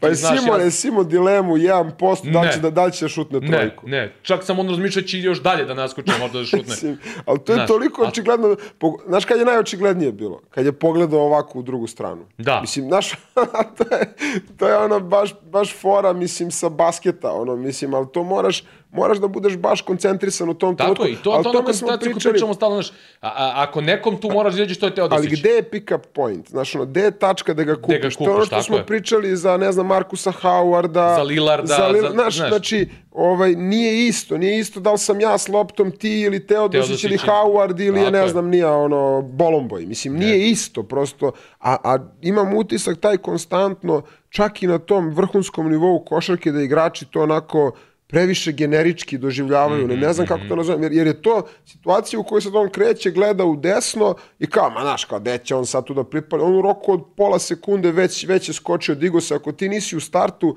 razmišljao, ti moraš preventivno da razmišljaš. Pre- baš to. znači, ti moraš da razmišljaš, daj da ga ja stavim u, u neprijatnu situaciju s kojoj on ne može da izvede nešto, ovaj, a ne da ja čekam da on krene da bih ja reagovao, jer, jer jednostavno neće biti dovoljno vremena da se Power of reaguje. negative thinking, da se Da, vratimo tako je, na tako je. Bobija Daće ga, Knighta. daće ga, ne daj mu, znaš, kao ono, ma neće da ga, ne, ne, daće ga, izađi. Ovaj, jednostavno, eto, to su situacije koje su dekoncentracije, koje te mnogo skupo koštaju. Mnogo skupo koštaju i koštaju su na kraju partizan, pogotovo što ti kad opet na taj način, kad on da tu trojku, Teodosić, to je galvanizacija potpuna za ekipu. Ma da. Mislim, ne time out bio odmah, jel tako? A, da, da. A, sad on ima još minut, pa onda diže, pa onda prosto cela ekipa se diže, on ulazi u vrhunski ritam, znači treba, moraš da gledaš da to sprečiš unapred. Ne, ne, ne da ti očekuješ da će on to da promaši, mislim, jer možda će da promaši, ali u tom trenutku, posle, to je bilo odmah nakon, jel tako? Odmah nakon bacanja. Da, da, da. da. Znači, on je tad... On je u naletu, znaš. Znači, on bi to pripalio i da nije bilo to. A Mhm. za pogotovo taj ovaj boost koji je dobio zbog bacanja iznuđenog faula na tri poena, to je bilo toliko očigledno da će se desiti. Baš tako. A, tako da meni to možda, to su mi možda ključni trenuci utakmice bili ovako sad, da kažeš gledano posle utakmice, ali tokom samog toka utakmice mi je nekako a, delovalo da, da, da, da to stvar koja prelama meč, jer je Crvena zvezda imala tog jednog igrača koji je u stanju da, a, da, da promeni tok utakmice tim nekim sitnicama. Zato ja stalno ističem onaj odlazak Madara iz Partizana kao veliki hendikep, jer je Madar bio neko ko ima taj neki igrački, ne samo igrački, nego generalno IQ koji zna da ti na neku foru nešto uradi da, da promeni tok utakmice. Ako setimo recimo Madarove trojke prošle godine u onom ABA ligaškom derbiju koja je vratila Partizan u život i ja sam prošle godine pred kup eh, kada Madar nije, nije imao pravo nastupa isticao da, da, da je to isto tada veliki hendikep za Partizan. Ovaj, još, onda se to još posle ispostavilo kada je Exum ušao u brze faulove. Ovaj, tako da, u ovom trenutku Partizan nije imao igrača koji je u stanju da tako nešto uradi na ovoj utakmici, iako je Ledej ra- igrao fenomenalan meč, ali Jest. to je neka druga vrsta, da tako kažem... Nije eh, bek. Hm? Nije Nije, bek. bek, da. tako da, ovaj, ne znam, to su meni neki, neki glavni utisci. Pa jeste, mislim, tu je, ovaj, ja, meni je tu isto, da kažem, možda još više falio Exum, ovaj, jer a, sad ono, gledam utakmicu i komentarišem, a, meni barem, sad kad, pogotovo ovakvim utakmicama, ne vrede mi isto dva poena Exuma i dva poena Dožera. Tako je. Ovaj, ne, ne vrede isto. Ali to, to je ono što smo mi pominjali u jednoj od prethodnih epizoda za Exuma. Ovo što ti sad rekao da Teodosićev prvi pas ubrzava i dovedete da, da, da praviš višak sa jednim, dva ili tri pasa, to je Exum svojim prodorom donosio Partizanu prošle tako godine. je. Znači da ne moraju pet pasova da naprave, nego su dovoljna dva. Na, ili, ili imaš ultra lake poene, Jeste. ili imaš, Ili imaš faul. Ili imaš faul, ili imaš kucanje i to ti menja ceo koncept, uh, ceo koncept priče, da tako kažem. I sad možda možemo da se naslonimo na ono jedno pitanje smo dobili u komentarima na prošlu epizodu. Uh, gledalac je konstatovao za napredne statistike nešto da bi trebalo proveriti. Jesi da, sećaš možda ali pitanje? nisam, nisam ovaj, otvarao pa da vidim tačne brojke, da mogu Ajde sad ovako, da kažem. evo ja ću, ja ću reći. Mi smo pričali, sad, ne se sećaš tačnog pitanja možda? Pitanje je bilo tipa, ne znam, tranzicija, tipa, mislim, mogu da otvorim na telefonu da vidim ovaj, koje je bilo Tranziciju nismo, nis- nismo proveravali, ali... Uh. Ja ću da otvorim ja dok ti Evo, pričaš. Evo, ja ću. Sad ću ja baš da isto pogledam, nešto sam ono, isto ja Hoćeš pre ti nekih ja? 6-7 dana to gledao. A, uzmi Vlado, pogled, pogled. Dođi da ti ispričaš dok mi... Uh, Ovaj, neka, ja ću. uh, Ma mi, neka. smo, mi smo već u jednoj od epizoda, ne znam pre koliko, pre možda desetak epizoda, pričali i upoređivali smo neke stvari. Uh, I pokušavali smo da vidimo šta je razlika. St gledati statistiku za tako nešto, ja mislim da neće, neće niko naći odgovor, jer šta god od tih statističkih parametara da baciš pogled, Partizan ima bolji učinak nego prošle sezone. Da. Znaš, Imaju, bukvalno imaju, sve. Tu je na- negde sve. Znaš, u jednoj epizodi smo vadili podatke i bilo je, recimo, čak možda i za nijansu bolje nego ove I sad je, sezone. i sad je za nijansu bolje u većini statističkih parametara. Ok, gledalac je tu istakao da je Partizan tipa najlošiji u skoku u Euroligi, Alba je lošija jedino od Partizana u tom nekom segmentu, ali i prošle godine je Partizan u tom segmentu bio ovaj, čak i na poslednjem mestu, a, a ovaj, sada je na predposlednjem. Evo, našao sam. Najmanje skokova, najmanje asistencija, ovaj, to naš gledalac uh, kaže. Uh, I ovaj, uh, mali broj loš pripremi napada. Ovaj, uglavnom, to su podaci koji, i da, i poeni u kontranapadu. E, i sad recimo ti kad Da pogledaš... Partizan na samom dnu, a nisam siguran. Mislim, moram da kažem, proverim, E, nisam, pod, nisam proveravao Jeste, sad za ovo. tranziciju samo ne znam. Da. Za tranziciju samo nisam ovo imao gde da proverim. Ovaj, ali ovo ostalo sam ono baš još jednom uzeo da uporedim iako pratim cele sezone i kažem ti Partizan je po, po ofanzivnom rejtingu, po efektivnom procentu šuta, po istinskom procentu šuta sve na drugom mestu iza Reala što je bio i prošle godine manje više slučaj, bio možda prvi i tako dalje. Drugo, kad je skok u pitanju, kažem, sam, samo je Alba tu lošija, prošle godine Partizan bio najlošiji. Međutim, kad pogledaš donji deo te tabele, uh, u tom donjem delu tabele su i, ne znam, i, i Real i šta ti ja znam, oni neki najbolji evroligaški timovi, tako da statistika nigde neće dati odgovor na to što, što gledaoci uh, žele da pronađu. Uh, moj utisak, ono smo pričali, su ovi neki detalji, uh, Exu, Madar, te neke, neke stvari koje su možda pravile neku razliku, da ti utakmica ode u to, tvom nekom smeru, to su neke sitnice, to su neki detalji koji su se pokazali i na ovom meču. Znaš, tako da mislim da se kroz statistiku ništa neće naći, uh, samo će se videti da, da je Partizan još i bolji u nekim, nekim segmentima ovaj, u, u samoj igri. E sad, mi možemo da pričamo o efektu, ne znam, to kao kad kaže najlošiji u skoku i tako dalje. Ne znam, ili najlošiji u ofanzivnom skoku kad ti imaš ef efikasan napad, normalno ćeš imati manje prostora za ofanzivni skok, pa sad ti ne trebaš da gledaš koji je tim, uh, na, kojoj, na kojoj poziciji je po skoku ofanzivnom ili šta ti ja znam. Ali, uh, kažem, u svim segmentima je Partizan čak statistički bolji nego što je bio prošle sezone. Sama, sama, same brojke Partizanove, pa čak i neke rang liste ovaj, kad pogledaš u Euroligi. Tako da... Proverit ću ba, baš za sledeću epizodu tačne ovaj, brojke da izvučem, pa ćemo da uporedimo. Pa evo, ja ovaj, sam nešto čak Da bude i- ono, bukvalno, eto, u, u, u milimetre ćemo da idemo, pa da vidimo koja je to razlika. Aj, ali, iako postoji razlika, upravo to što, siguran sam da nije velika, mislim, i da je u plus 0,1 ili 0,2 ili minus 0,1, 0,2 po posjedu poena ili u procentima, ne verujem stvarno da je, da je velika razlika. Pa ne znam, evo.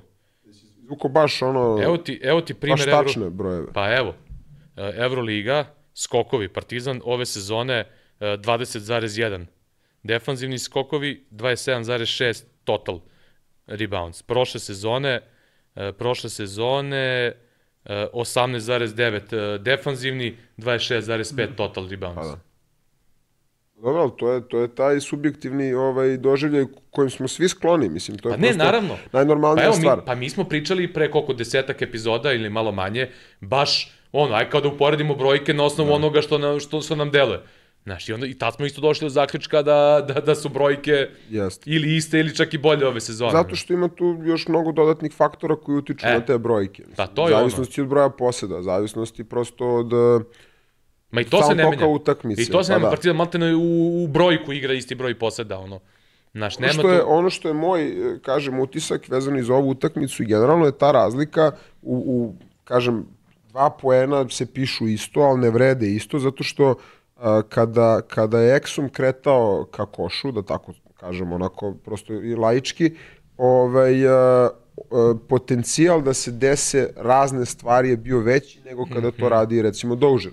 Jer on je efikasan u svojim šutima sa polu distance, on je efikasan u svojim naskocima, ali je uz eventualno neku asistenciju, to manje više to. to će da, prosto kada je Exum kretao, to je moglo da stvori brojne prilike za asistenciju, za hokej asistenciju, Za zakucavanje i za faul. i za slobodna I to, I to je bacanja. možda najvažnije. Znači, Jeste. taj, taj moment je, nekako se to izgubilo. Ja znam, ovaj, da ne imenujem sad jednog našeg ovaj, velikog trenera, ovaj, kada sam ranije radio te neke stvari vezano za igrače i preporuke, ovaj, prva, jedna od prvih stvari koje je pitao pogotovo za bekove, broj iznuđenih slobodnih bacanja utakmici, znaš, prosto ovaj, koliko on, jer to je negde najlakše i naj, najbrže videti koliko on u stvari često i agresivno napada obruč. Ovaj, to je element koji se dosta izgubio danas u košti zbog širine, zbog insistiranja na šutu za tri poena, a jako je bitan zato što uvodi protivnika ranije u bonu, zato što uvodi centre u probleme sa faulovima. Sad naravno u zavisnosti od dubine rostera koju posjeduje protivnik, to može da napravi ogromne probleme za ekipu.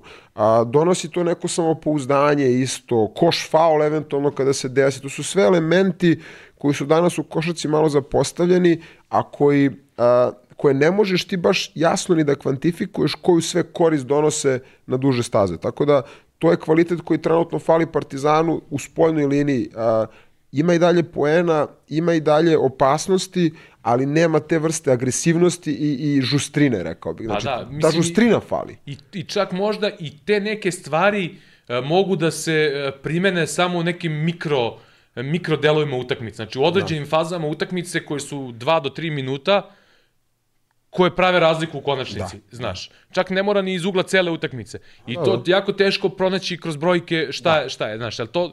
Znaš, svi su skloni sad da ono kao, pošto, evo, današnja era je takva, sad svi su počeli u nekim izrekama, u ovome, u onome, u citatima, razumeš, a niko ne, ne stavlja to u kontekst.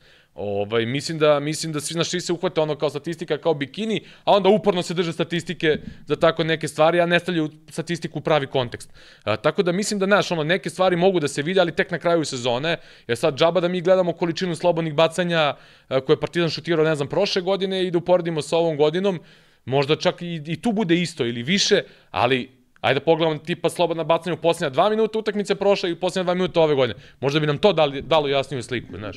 Krajeva post igru Exuma isto, mislim, koja je isto bila jako bitan izvor inicijalnog viška za ekipu Partizana Yes, ali prošle pazi, godine. ti sad opet ove godine imaš Kaminskog koji sa posta pravi veliku razliku u odnosu na prošlu sezonu što su radili Lesor i ostali pričamo o pasovima, o kreaciji, o reakciji odbrane koja često šalje udvajanja, konkretno u dulima s Crvenom zvezdom.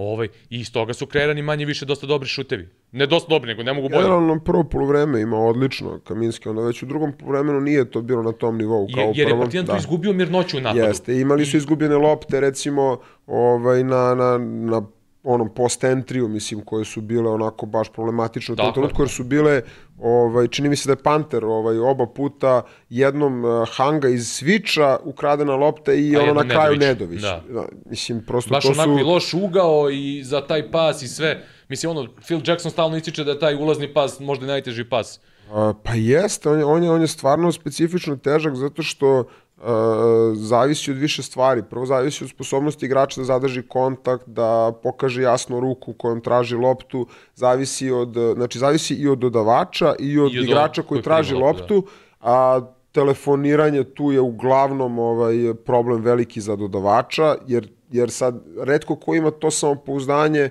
ovaj, sa tim pasom da, znaš, može na brzinu da vidi ili pogleda sa strane pa da ga spusti, nego će uglavnom da ono, znaš, gleda i traži ugao ovaj, da okreće pozivni broj i za to vreme ovaj igrač koji iskače na, ovaj, na, ako ti nemaš jasan mehanizam ili u tom trenutku nemaš koncentraciju da mehanizam high low izvedeš u praksi, ti ulaziš ono u veliki problem, pogotovo ako hoćeš na silu da dodaš taj pas. E, to su stvari o kojima stalno pričamo da se nikad neće vidjeti kroz statistiku. Ne, pa to ne. I ne. zato možda ne treba gledati statistiku uopšte da bi dokazali sad te neke tendencije, jer generalno uh, statistika može ti pokaže neke tendencije, ova napredna pre svega, ali u ovom slučaju Partizana mislim da ne, ne pokazuje ništa. Tako da eto, ovaj, što se tiče ovih ostalih faktora koji su bili bitni na utakmici, tu je onako Panter je ovaj, interesantna tema za analizu, ima jedno fenomenalno prvo polovreme i onda je imao problematičnu završnicu drugog polovremena. Znači, to mi je sad onako bitno, ovaj, barem je moj takav utisak, a sad je neko drvlje i kamenje ovaj, po njemu, pogotovo vezano za taj kraj utakmice, gde se donekle slažem, ali ne u potpunosti za ceo tog drugog polovremena, za celu utakmicu. Mm -hmm. S jedne strane, ovaj, čini mi se da je, da je od samog početka preuzimo odgovornost baš kad je trebalo u tim situacijama ovaj, gde nije forsirao.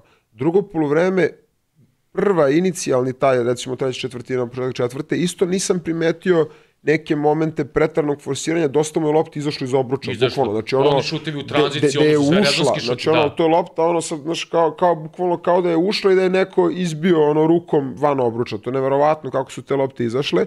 E, onda je na kraju je već ušao u crveno, znaš, ono, na kraju mi se čini da je ovaj, privatizovao utakmicu u kontekstu da se a, borio sa nekim svojim ličnim demonima, da sa tim to lošom serijom, da je Da, imao sad- ogromnu želju da pobedi i da je tu ovaj, a, A da li je, a da li je t, posledica toga ili posledica da niko drugi u tom trenutku nije imao inicijativu da, da napravi? ja jer, mislim da je više do njega, iskreno. jer. Naneli nije imao taj doprinos kao kakav je imao protiv Vojvodine, Slažem se. E, ne samo u smislu poe- poena, nego generalno neke kreacije koje je doneo. Oni dođe su protiv Vojvodine, po mom mišljenju, bili onako ključni igrači zajedno sa Kaminskim, jer su tada izbalansirali Partizanov napad, otključali dubinu i, i negde odveli tu utakmicu na Partizanovu stranu, ali na ovoj utakmici oni nisu uspevali, e, nisu uspevali da negde je Panter možda i bio prinuđen, svakako Da. jeste, jeste Ušao je u žurio hero ball, znaš, na jeste kraju. žurio, Da. jeste malo zbrzano to sve odradio, međutim ja ono što uvek ću istič, isticati za Pantera uh, i što je meni veoma bitno, nikad se nije sakrio. E, nije se... I nije se sakrio odgovornosti, znaš, uh, nekada je uvek lakše u takvim nekim situacijama možeš se skloniš i kažeš ok, ja nisam kriv, znaš. Uh, jeste sad u nekoj fazi seriji i, i ima dosta ono komentara i negativnih kritika na njegov račun, mnogi bi se u toj situaciji sklonili, znaš, ono, on, on nije taj tip, nije taj lik i ja to poštujem, znaš. Uh, jer, kažem, linija manjeg otpora, sva, može svako se skloni i kaže ja nisam kriv, evo snađite se vi ostali, on to nikad nije uradio, tako da sa te strane ja to uvek respektujem i, i ono, mogu da zamerim ove neke stvari, ovaj, da. ove pasove o kojima smo pričali, te neke greške, uh, ovo za, za Teodosića, uh, gde se ne dogovore oni ledej ko će ga pokupiti, gde će pokupiti kod trojke, znaš. To su stvari o koje možemo da diskutujemo. Ovo ovde jeste, jeste malo zbrzo, jeste da. ušao u neke greške, ali ne, ono, nije, njegov zadatak je da te stvari radi na neki način. Jeste, nije, nije to sad ništa ovaj, tragično, ali prosto moj utisak je da, da je u tim, to je sad jako teško, to je moj utisak, to ne mora znači da sam upravo, i to je, sad teško objasniti. A, u tim trenucima ovaj, je, je izašao je iz konteksta utakmice za klub, on je želeo da dobije to. Ne, ne znam kako da, to da objasnim plastično. Da znači, prosto nje, zbog tih promašaja, zbog te loše serije, on se tu više borio sa sobom i svojim nego što se borio da ekipa pobedi. Da, da ekipa pobedi usput, ali razumeš što hoću da kažem. Mm -hmm. Izašao je prosto jer a, i pre toga iz mnogo, ovaj, da kažemo, a, boljih protoka tražio situacije za njega, pogotovo u prvom polovremenu. I onda je posledica toga je bilo ovaj mnogo veća uspešnost, bolja realizacija. A, on je onda i recimo imao jedan floater isto pri kraju koji onako nervozno s prve noge bacio, koji mm -hmm. inače ne bi bacio s prve noge. Znači ušao je prosto u taj problem sa nervozom. Tu, tu je bila ta, ta situacija koju sad pomenuo da. možda zapravo najvidljivija bila ne samo taj floater kako da. je šutno, nego od onog direktnog polaska u dribling. Jeste već si tu video nervozu i nekako da je zbrzan, bio na ivici bukvalno korake da napravi. Da, da, ovaj, da, da. Jer se videlo da nekako jer, ono... Jer, što je normalno, mislim, za jednog igrača, da, da u nekim trenucima, jer e, pričali smo od početka podcasta i hvalili ga stvarno 99% slučajeva s razlogom, da je napravio taj veliki napredak, iskorak u karijeri, da je naučio bolje da bira situacije, ovaj, kada da napada, kada da bude agresivan, kada da bude eventualno pasivan, Ovaj, međutim, ovo je utakmica u kojoj, e sad, zato je, zato je sport toliko interesantan i zato su te stresne okolnosti koje donose utakmice, pogotovo utakmice za trofej, nešto što ti ne možeš ni da isplaniraš, ni da u potpunosti na treningu uvežbaš, Da, da. jer se tu desi ta, ovaj, taj specijalni ovaj, eh, napor, taj ovaj, eh, pritisak koji se, koji se dogodi, koji eh, vrati igrača na neka podešavanja možda ranija, gde Mhm, ovaj, uđeš u, u situacije gde posle utakmice vjerojatno nešto kažeš ja, ja sam ono, nisam trebao ovo da uradim, preterao sam, ali sve okolnosti ovaj, koje su neponovljive, koje ne možemo ni da uračunamo uvek koje su to sve To, faktori. to, to me podsjeti na situaciju iz finala uh, Golden State Cleveland, kad je Cleveland uzeo Da. titulu, kad je Kevin Love, koji nije mogao nikog u sviču da odbrani, kad je odbranio Karija, sećaš ono odlučujući situaciji, pa je onda, znaš, ko u Vlado u old schoolu, znaš, kad, uh, kad Will Ferrell učestvuje u onoj debati sa onim analitičarem sa CNN-a i kad on odjednom krene da izbacuje one podatke i onda odjednom kad, kad završi kao, ovaj kad kaže nemam šta da dodam, kao, znaš, i onda on budi se kao, a, što, gde sam kao, znaš, blackout, kao, ne znam šta mi je bilo, i onda je Kevin Love njega citirao kao, bio sam kao Will Ferrell, kao, ne znam šta mi je bilo, odbranio sam switch, kao, znaš, ono, Karija. E, baš tako. E, to, to, to su te situacije o kojima ti pričaš, I ono, ne. tako da eto, to je, a što se tiče generalno celog toka utakmice, stvarno preuzimo odgovornost i kažem, to je radio na sjajan način u prvom, čak i u drugom povremenu, do pred kraj, su sve to bile rezonske situacije za njega, naravno, i situacije s kojih on treba da reša, samo eto pri kraju ovaj ušao, da kažemo, u problem sa, sa odlukama i to je to, mislim. Ali realno to bio jako bitan ovaj faktor za utakmicu.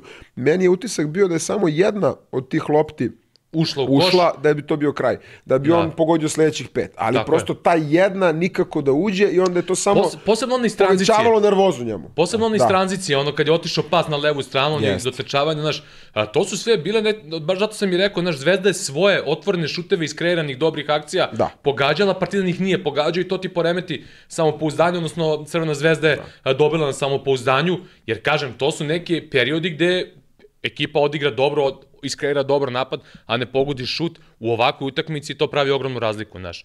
Slažem se da je jedan od bitnih uh, uh, razloga zbog čega je došao do toga i nedostatak produkcije, agresivnosti Nanelija, prosto nije on bio na svom uobičajenom nivou ovaj, u napadu i onda je realno bio i primoran ovaj, i bio i primoran Panter na, na određene odluke. Na konto Exuma prošle sezone Da. Exum bio taj koji uvek može da preuzme u takvim momentima a, da praktično skine neku vrstu tereta sa, sa ovog Pantera da, da je on kao jedini koji može da nešto napravi ili da napravi neki višak. Znaš, bio je taj bolji balans u tom nekom smislu. Ove godine tu ulogu, kažem, preuzeo Dožer, u nekim utakmicama je on postizao te bitne Jeste, poene. ali sad opet, Juče ne, ali opet na taj način koji smo već pomenuli. a, opet s jedne strane, znaš, tu smo upoređivali Dožera i Exuma, pričali smo o toj nekoj atomskoj energiji koju ima Exum i koju je jako teško pronaći bilo gde, onaj kod bilo kog igrača.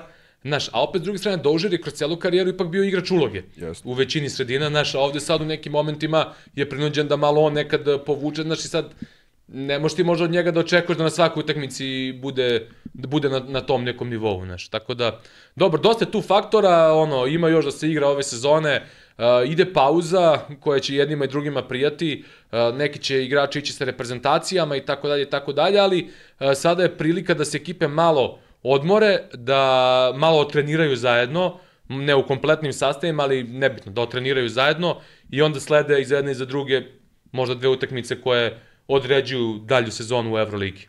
Znači Partizan dočekuje Efes, Crvena zvezda gostuje Bayernu, nećemo da pričamo o tome, rano još uvek, ali generalno da napomenemo da su to utakmice koje mogu da odrede odnosno taj sami neki završetak evroligaške sezone. Koji nisu igrali ovaj, u kupu za Zvezdu i za Partizan, koji igrači misliš, tipa jednog igrača kad bi izvukao ovaj, iz Partizana ili iz Zvezde, da bi možda promenio tok utakmice ili da bi nešto bilo znatno drugačije u ovom finalu? E, za Partizan moj utisak je uvek ponjitka. Da. uvek, ovaj, naravno sad još uvek Ponjitka nije na tom nivou, prikazao je jedan deo svog nekog repertoara u onom posljednjem meču protiv Igokeje, A, dok ne uđe u kontinuitet, znaš, ne možemo to da tvrdimo sa sigurnošću. Ali mi je on igrač koji ima tu, tu neku... Za kup. Lego bi na kup. Pa da, ne, tu ne vrstu tenzije, nervoze, čvrstine, utakmice čvrstine, i to, da, da, da. znaš, e sad, ok, ok, njegova uloga usled povrede i svega ostalog nije takva kakva se možda očekivala, da nije toliko na, ni na lopti i sve ostalo, ali ovaj, ako bi on ušao u neki kontinuitet ili da je ušao ranije, mogu bi sa sigurnošću da tvrdim da je on taj koji, koji možda bi za Partizan nešto promenio. Za Zvezdu, uh, čekaj, falili su Tobi, uh, Smart, Smart, uh, Tompkins I ovaj, bre, Gillespie. i Gillespie, da. Šta ti misliš? Iskreno, vi- Znaš, teško ne bi sad, ono, Crvena Pa zvezda meni, pobedila utakmicu, pa mi teško sad pa da- da. I, da- meni je, I meni je možda, eto, ali opet je Zvezda, usp...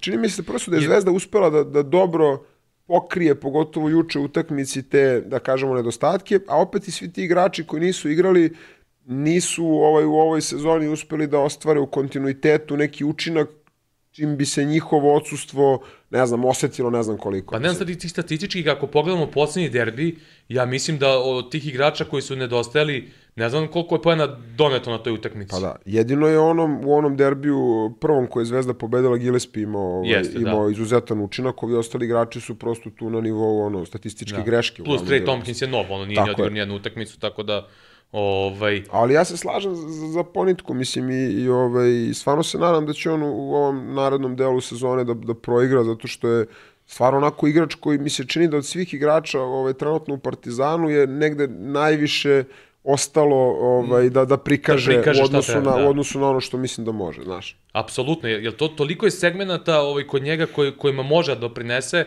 ali znaš, nikako da uđu ne, neki kontinuitet toga i ova utakmica protiv OK je neki pokazatelj. Ono što ne smemo da zaboravimo kad je Crvena zvezda u pitanju, a, da je već i onim posljednjim mečevima Evrolige polako Luka Mitrović krenuo da hvata dobar ritam ponovo nakon onog, onog odsustva od povrede i utisak je da se Dejan Davidovac probudio na ovom kupu, da je pronašao i svoj šut i pogodio je vrlo bitnu trojku i, Jeste. i u finalu i uh, u onoj utakmici protiv FNP-a u četvrtfinalu je pogodio jednu onu ultra bitnu trojku, uh, tako da polako mislim da Crvena zvezda od njega počinje da dobija i da ne zaborimo iz ugla celog turnira da pomenemo i Dalibora Ilića koji je imao dobru rolu u četvrtfinalu i u polufinalu. Da.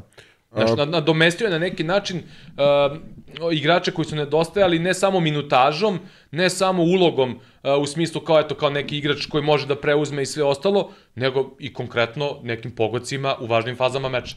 A, znaš kako, meni, meni je utisak tu da, da su svi ti igrači koje si pomenuo, a nisu oni pružali ne znam kakve partije, nego su onako kad je trebalo zvezdi u određenim trenucima baš ti otvoren šut, uh, određena mini sekvenca su radili prave stvari i samim tim stekli i napravili onako i, i bolji utisak nego što je možda i toliko realno i doneli su klubu, to jest ekipi, ono što im je trebalo, znaš. I to, to je... to ono ako sećaš što smo isticali možda u prvoj ili u drugoj epizodi kada smo krenuli sa snimanjem podcasta, što sam pomenuo da Crvena zvezda ima taj e, kvalitet prethodnih godina da a, gomila tih igrača koji nekad ne ulaze dugo u igru, da su uvek spremni da doprinesu da. u kakvoj god ulozi, odnosno nek to i najmanja uloga, a to kon konkretno Ilić je jedan od tih koji je u ovim, ne, ne sinoć, ali u ove prethodne dve utakmice ovaj, dao dobar doprinos. A to on, oni su uh, svi u određenim seg, uh, segmentima povukli koliko je trebalo ekipi da na kraju ovaj triumfuje. Ni, niko nije tu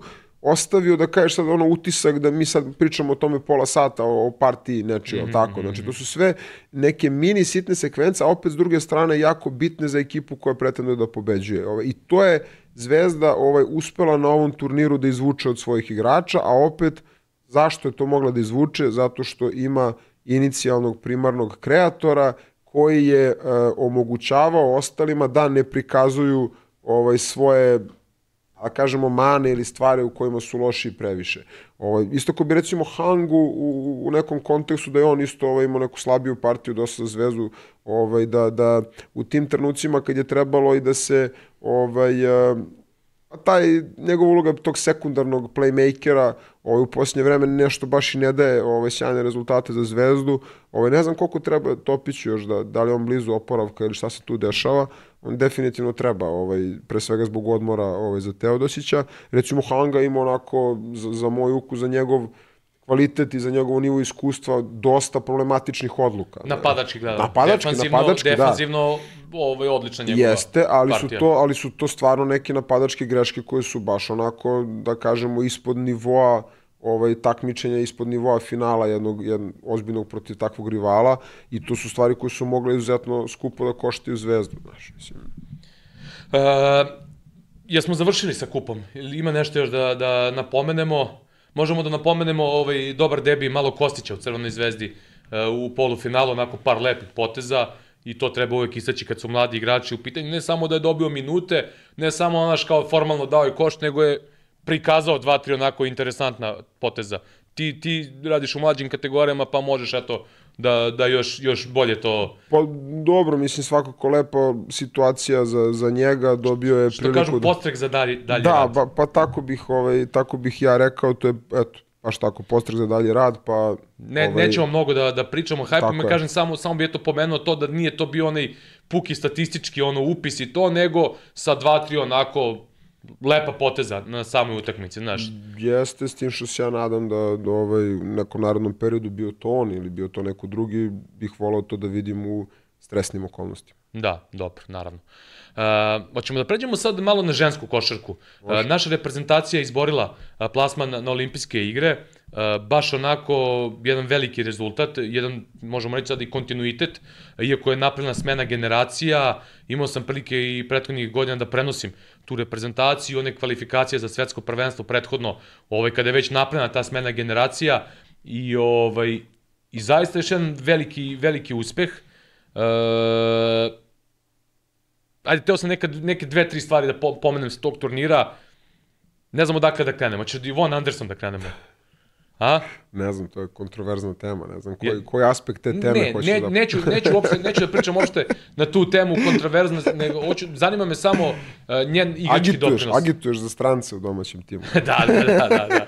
Ovaj, uh, A sjajna je, mislim. ne- Fenomenalna, ne- znaš. Od, od prvog dana, od kad se priključila reprezentaciji, ovaj, i generalno i vibe, i učinak, i sve učinak, je znači fenomenalno. ta, ta uh, Znaš, ja nisam od onih ti- tipova... koji- Pozitivna energija. Ja nisam od onih tipova da, da možeš tako lako da, da me kupiš, sad, znaš, kao peva himnu i ne znam ja, pa sad ću automatski na to da padnem, ali mislim da je ta, ta posvećenost tome da ona nauči reči, himne, mnogo već e, menja, menja onu ce, celu priču, e, ta posvećenost, ti detalji, možda ni ona nije, znaš, ono, ima svojih mana u igri, ne znam, defanzivnih, ovakvih, onakvih. Međutim, taj igrački IQ, još smo malo prepričali za Teodosića i sve to, to što ona donosi, taj vic na terenu, tu, te neke stvari, preuzimanje odgovornosti, zaista ono čini, čini ono celu ekipu boljom, znaš. Jeste.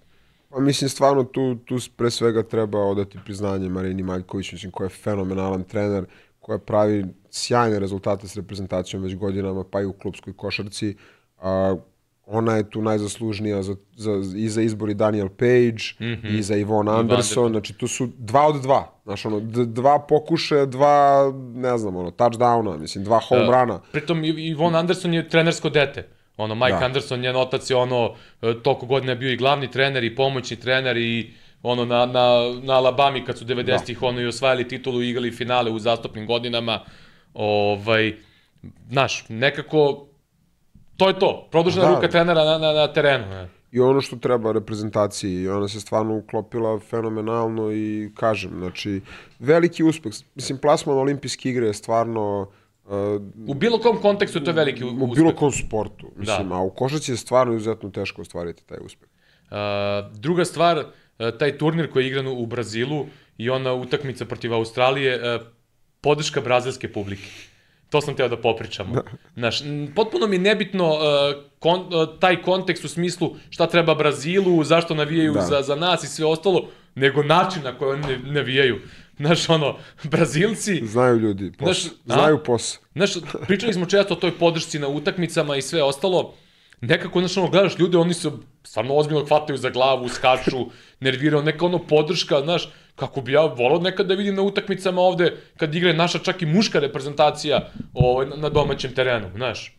Znaju ljudi, mislim, prosto, prosto to je podneblje koje je onako za sport uh, pravljeno, mislim, ljudi znaju i vole i prate i interesuje ih i imaju tu kulturu i poznavanje sporta, nije to, meni to nije ništa čudno, ono, to je to Argentina, Brazil, naš, ovaj, jednostavno, i kad, kad imaš tu vrstu ljubavi prema sportu, onda nekako i nije toliko teško da se, ovaj, da se navija na taj način ili da se osjeti utakmica. Kapiram da na to misliš najviše. Da. E, sad, e, hoću da nastavimo ovo kad smo dotakli ženski košarke sa još dve ti neke temice, ali jedno prozorče da otvorimo sada kroz ovu temu sa kratkim, samo vraćajem na, na mušku košarku. E, nešto sam sa Ćaletom pričao, on mi se onako nesvesno mi je dao jedan interesantan topik. Tvoje mišljenje, pričali smo o tome kako neki timovi u Euroligi kad dođu na gostovanje Partizanu i Zvezdi igraju odlično tamo vamo. Šta misliš, kako bi ekipa Monaka sa ovakvim rosterom, sa ovakvim profilom igrača i e, izgledala u Euroligi da imaju da su domaćini recimo odnosno da imaju podršku i halu e, kao što imaju Partizan i Zvezda. Ne baš Monako, brate. Pa to, je, to je onako, ba, možda i, i najteža ekipa, mislim, dobro je pitanje, Znaš, definitivno. ona, da. baš specifičan, imaju, ne znam, Majka Jamesa, Da. Uh, imaju, imaju sjajne strelce, uh, imaju ove igrače koji su čvrsti, koji odrađuju. Znaš, kako bi ta energija delovala na tu ekipu? A, m, tipa Alfa Diallo i takvi igrači, ono, mislim da bi definitivno bili miljenici publike, mm -hmm. jel? A, a, znaš, ono, Alfa Interesant, baš interesantna je kombinacija Monako između, između tih uh, skorera koji su onako ovaj, dosta dominantni na lopti i tih igrača koji su, ne znam, John Brown recimo, isto je igrač koji mislim da bi ovaj, se lepo uklopio, Mhm, da, sigurno. bi ga, da bi ga publika ovde volela, tako da onako, mislim da bi bilo pozitivno. Ja isto mislim. Mislim da bi bilo, zbog njih više, ne, to, ne toliko zbog Majka Jamesa, zbog ne znam nije Okoboa, ovaj, zbog tih skorera, nego pre svega što imaju, što su čvrsti, što dosta ovaj, biju, jel onako da kažemo, o, i da ovaj da bi onda recimo u tim trenucima ta vrsta pritiska, agresivnosti koju oni posjeduju u igri, da Zamisli- bi to dosta ovaj pomogla publika. Atarabi, recimo, bio jedan od tih igrača koji je Da, bio toj da, u, da. u atmosferi, ovaj bio posebno onako motivisan Hall. Zamisli kako Da. bi Hall tek možda Upravo to, Još jer, a tu jer treba odati možda priznanje... Na Jamesa i na Lloyda bi, mislim, Lloyd igrao u tim uslovima u Crnoj zvezdi, iako je bila dušana korona sezona, pa nije baš bio pun efekat, ali recimo na Lloyda na Jamesa bi možda više uticalo nego na Okoba, koji je više onako onaj Da. smireni tip, pa možda bi kod njega to bilo ista, ista energija i to sve, znaš. Ali tu treba odati priznanje treneru Saši Bradoviću koji je uspeo od jedne ekipe koja je, da kažemo, onako nije baš iz tog uh, establishmenta, ne znam, krvavog ovaj, uh, borbenosti i rada, onako celokupno njihovo okruženje je mondensko, da kažemo, uspeo da napravi ekipu koja je onako Fajterska. fajterska, ozbiljno, faj, taj, taj element Monaka se pocenjuje non stop, Jeste, jer jeste. pričaju o Michael Jamesu, svi pričaju o Jordanu Lloydu, svi pričaju o Kemby Walkeru, ovaj, kada je došao na početku sezone, ali niko ne priča o svim ovim njihovim fajterima koji su ono krvavi bre, do, do lakata svaku utakmicu. bre. Da, ajde da se da, da završimo samo ovu priču o ženskoj košarci sa dve, tri crtice. E, mi smo pom, pominjali smo Caitlin Clark ovde, Da. ovaj, u nekim epizodama. Hteo bi da sada, da sada nju spomenemo. E, oborila je rekord Kelsey Plum i postala najbolji strelac NCAA u, u, u, ovaj, u istoriji, bar od kada je NCAA, e, da kažemo, ta krovna krovna organizacija, bilo je nekih igračica To je samo Maravić, mislim ako pričamo Ako pričamo o- ukupno, da. Ukupno, I sad to zavisi od toga da će izaći na draft ovoga leta ili će još jednu sezonu iskoristiti, pošto ima pravo na još jednu sezonu zbog korone. Pametna igraće još, jer mislim, mnogo im je isplativije da igraju college košarku žene nego da igraju WNBA. Pa da, I zbog uh, sponzorskih ugovora, pogotovo sada zbog ovog uh, NIL-a, da. E sad, pazi, ona je, e, s- zašto hoću da, izvukao sam jedan podatak, znači, njoj mislim trebalo 8 poena da da na ovoj utakmici da bi oborila rekord dala je Kelsey Plum. 49, je li tako? Dala je 49 i Burazeru uh, Sa loga je dala tu, 9 tu od uključujući. 9 trojki je ubacila, imala je 13 asistencija na toj utakmici. Uh, zašto na, nabrajamo ovo sve? Uh, svi ti velikani, ajde kad pričamo o muškoj košaci, znaš ono, posebno u NBA-u, uh, kad god nešto tako treba da se desi, oni nadmaše taj svoj učenje. Znaš, nije ono dao kao trebamo 8 Da, da, dao je devet. 13. da. Nego svi imaju neku ekstra partiju, što je ona pokazala, pogodila je trojku maltene sa, skoro sa centra Da, u samoj je, igri. tako je oborila rekord. Tako je oborila rekord. Znači, to je već ono potez za dokumentarac, ono što se da. kaže, i da tim nekim detaljima pokazuje svoju veličinu. Ja sam ti rekao u toj epizodi, znaš, ono, Caitlin Clark je meni ono igračica koja može da bude najbolja svih vremena. Ima taj potencijal, ne znam da li ti slažeš.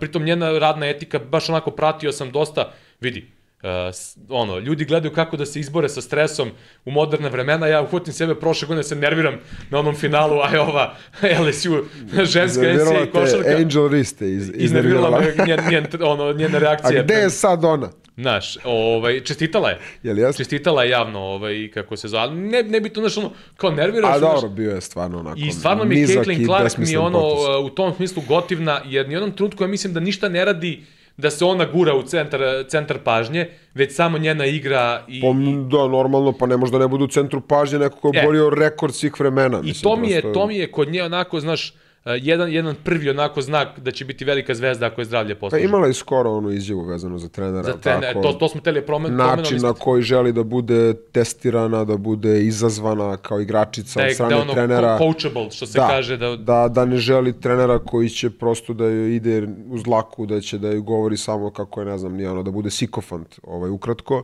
nego da želi prosto pored sebe trenera koji će non stop da joj govori šta nije u redu, šta može da popravi, da, da non stop stavlja ispred sebe naredne više ciljeve i to se vidi po, njegovu, i- po njenoj igri, mislim, ona stvarno igra fenomenalno i verujem da će da napravi, ovaj, kažem, zbog tih specifičnosti a, WNBA-a u odnosu na college košarku koja i ranije postojala ogromna razlika u popularnosti i praćenju, odnosno ženska college košarka je ovaj, u Americi stvarno i veliki broj gledalaca i Final Four-ovi, mnogo više praćenja nego što je WNBA, objektivno. Be, bez ikakve dileme imaš taj neki kontinuitet trenera, trenerske je. legende i ovaj... Apsolutno, mislim. I onda sad mislim da, da je sasvim realno da ona recimo ostane još godinu dana i da napravi ono rekorde koje ne znam da li će iko ikad oboriti, ali ona zaista je igračica na, na vrhunskom nivou. Mislim i njene trojke i njeni potezi u igri su stvarno... Fenomenalni, znaš, onako, pravo uživanje, s lakoćom, ona, ona, ona zaista onako,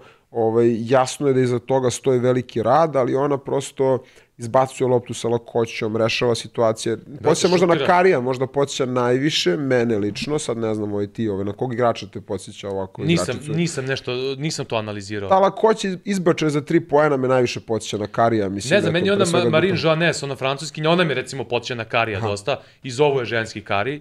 Ovaj, on, njen, njeni ti neki potezi me na, na njega podsjećaju, ali ovaj, nisam za Caitlin Clark razmišljao.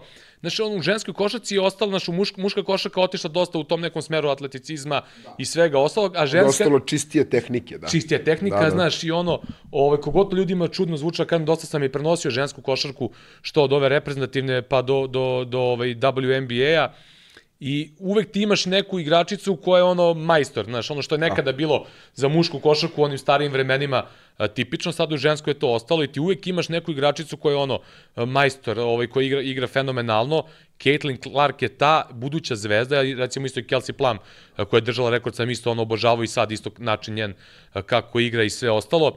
A, znaš ko je još tu meni interesantan, ona Paige Becker sa, sa Upravo teo da kažem da mi je žao što je nju, nju je On je povreda povreda dosta. imala, te povredu kolena. Jeste, ona je isto fenomenalna. Fenomenalno. Znači, ne znam kojim, da li će uspeti da se izdigne nakon te povrede, ali ona, znaš, malo je sad pala u drugi plan i zbog Caitlin Clark, ali mi ona isto ono igračica koja može da, da, da napravi zaista onako lepu karijeru evo. ako pre, uspe da prebaci tu povredu. sad kad si ono načeo već generalno to i evo Clark mislim uh, meni je najzanimljiviji događaj sinoć na E, All Staru bio je nadovežem na to. Sabrina protiv Karija. Protiv Karija. Iskreno. Iskreno i meni, Bilo i mi je meni. bolje od svega ostalog što je bilo. slažem se, slažem I se. od naravno takmičenja šuta za tri poena koji je, ok, to je to jedno isto, jel?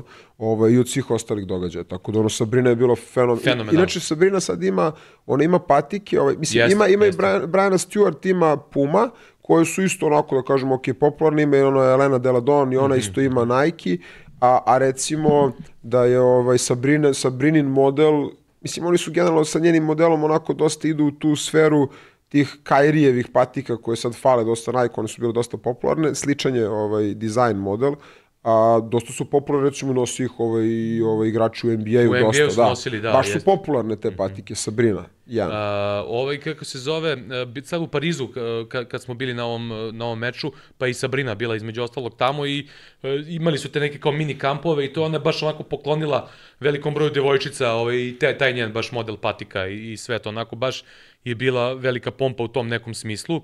A, to sinoć, to takmičenje, a, pazi, ona je ubacila 26 poena. jel tako? Šutirala je Što je, fenomenalno, što je bolji A mogla učinak, je- što je izjednačen najbolji učinak, uh, to je izjednačila učinak ovih nekih igrača koji su šutirali Jeste. u samom takmičenju. Uh, Kari drži rekord 31 poen u muškoj. S tim što ja samo, izvini, ne volim što su promenili pravila za šutiranje u odnosu na ranije, jer je onda ne možemo da uporedimo, u Uporedimo. odnosu na stare E. rezultate Peđine i te ere. Znaš, to me jako nervira, jer mnogo lakše sad postići veći broj poena, imaš svoju onaj rek, imaš sad i one dodatne za tri poena. E, te, dobra, e, sad to sam teo da kažem, što recimo Kari te nije pogodio te dve lopte. Da. Koji nose 3 poena. Nije ih pogodio i ubacio 29 protiv, protiv Sabrine. E, takođe dve stvari koje treba istaći i koje možemo da prokomentarišemo, znači WNBA ima kraću trojku, e, u kornerima da. jednu stopu, dve stope ovo na topu gore i to. E, međutim, Sabrina je šutirala sa prave NBA Jest. trojke. Jedino što je lopta, jedina mislim, naravno lopta, lakša, jedina, da, ali... šutirala je sad sa WNBA loptom koja je manja Šestica, i lakša, da. da. Ovaj, to je jedino da kažemo, znaš, ali... Ali sve jedno, brate. Sve jedno, znaš, ono, svaka joj čast i svaka čast Stefu Kariju. Jeste. E, to Zato što se nije ovaj, ovaj Nije se- folirao, nije se glupirao, nije ga bilo sramota da se trudi, Tako je. nego je igrao ono, A, a maksimalno. pritom, pritom, da se ne lažemo, njegove akcije su bile na najvećem ispitu. Na, Jeste. da je izgubio to, Jer je ona prvo šutirala i šutirala je fenomenalno. fenomenalno. I sad zamisli da je izgubio Kari. Da. Kako bi ga razlačili po, mrež, po mrežama, iako sad svi ono, Jeste, znaš, bravo, hvale se. sve to. Znači, znaš, do- dosta onako sad ima tu nekih priča na tu temu, znaš, ono, Lebron nije nikad učestvovao za kucavanjima, znaš, mnogi to često komentarišu da te najveće zvezde nekad ne žele da malo, da kažem, Ne žele. zamrače svoj, svoj, neki, svoj neko nasleđe i ostalo. Ovaj, uh, Kari je izašao na, na, na Megdan i najviše imao da izgubi, realno, Jeste. da je izgubio. Ma samo je mogo da izgubi. Tako je. Jel on samim jer što pobedio, jel pobedio? Mislim, jel, jel neko sad priča o njemu pozitivnije nego što je pričao u kontekstu da je on bolji šuter nego što je... Nije u tom smislu, ali jeste u drugom smislu, što je Nama. meni recimo pozitivno, po, aj to, nego mi je pozitivno što je zajedno učestvovao sa Sabrinom u tome da se, uh, da se veliki broj dece i devojčica pre svega zainteresuje za Jeste. košarku. Jeste. Ne, mislim što se tiče tih stvari, svaka, nego pričam ovako generalno o nekom javnom mnjenju. Mislim, mm. da li će sad, sad neki ovaj random uh, NBA fan ceniti više zbog toga što je pobedio Sabrinu Ne, u pa finalu? da, verovatno da ne. E, a, a mogo da izgubi mnogo. Mogu je mogo da izgubi. A, a, a to je ispao stvarno... to su sad neke sitnice, neki detalji koje igrače događaj. čine ve, Jest. velikima, znaš. I onda bih se odmah na to nadovezao na, na, na, na sramotni skills challenge Anthony Edwardsa koji je šutirao vamo levom rukom iz kornera.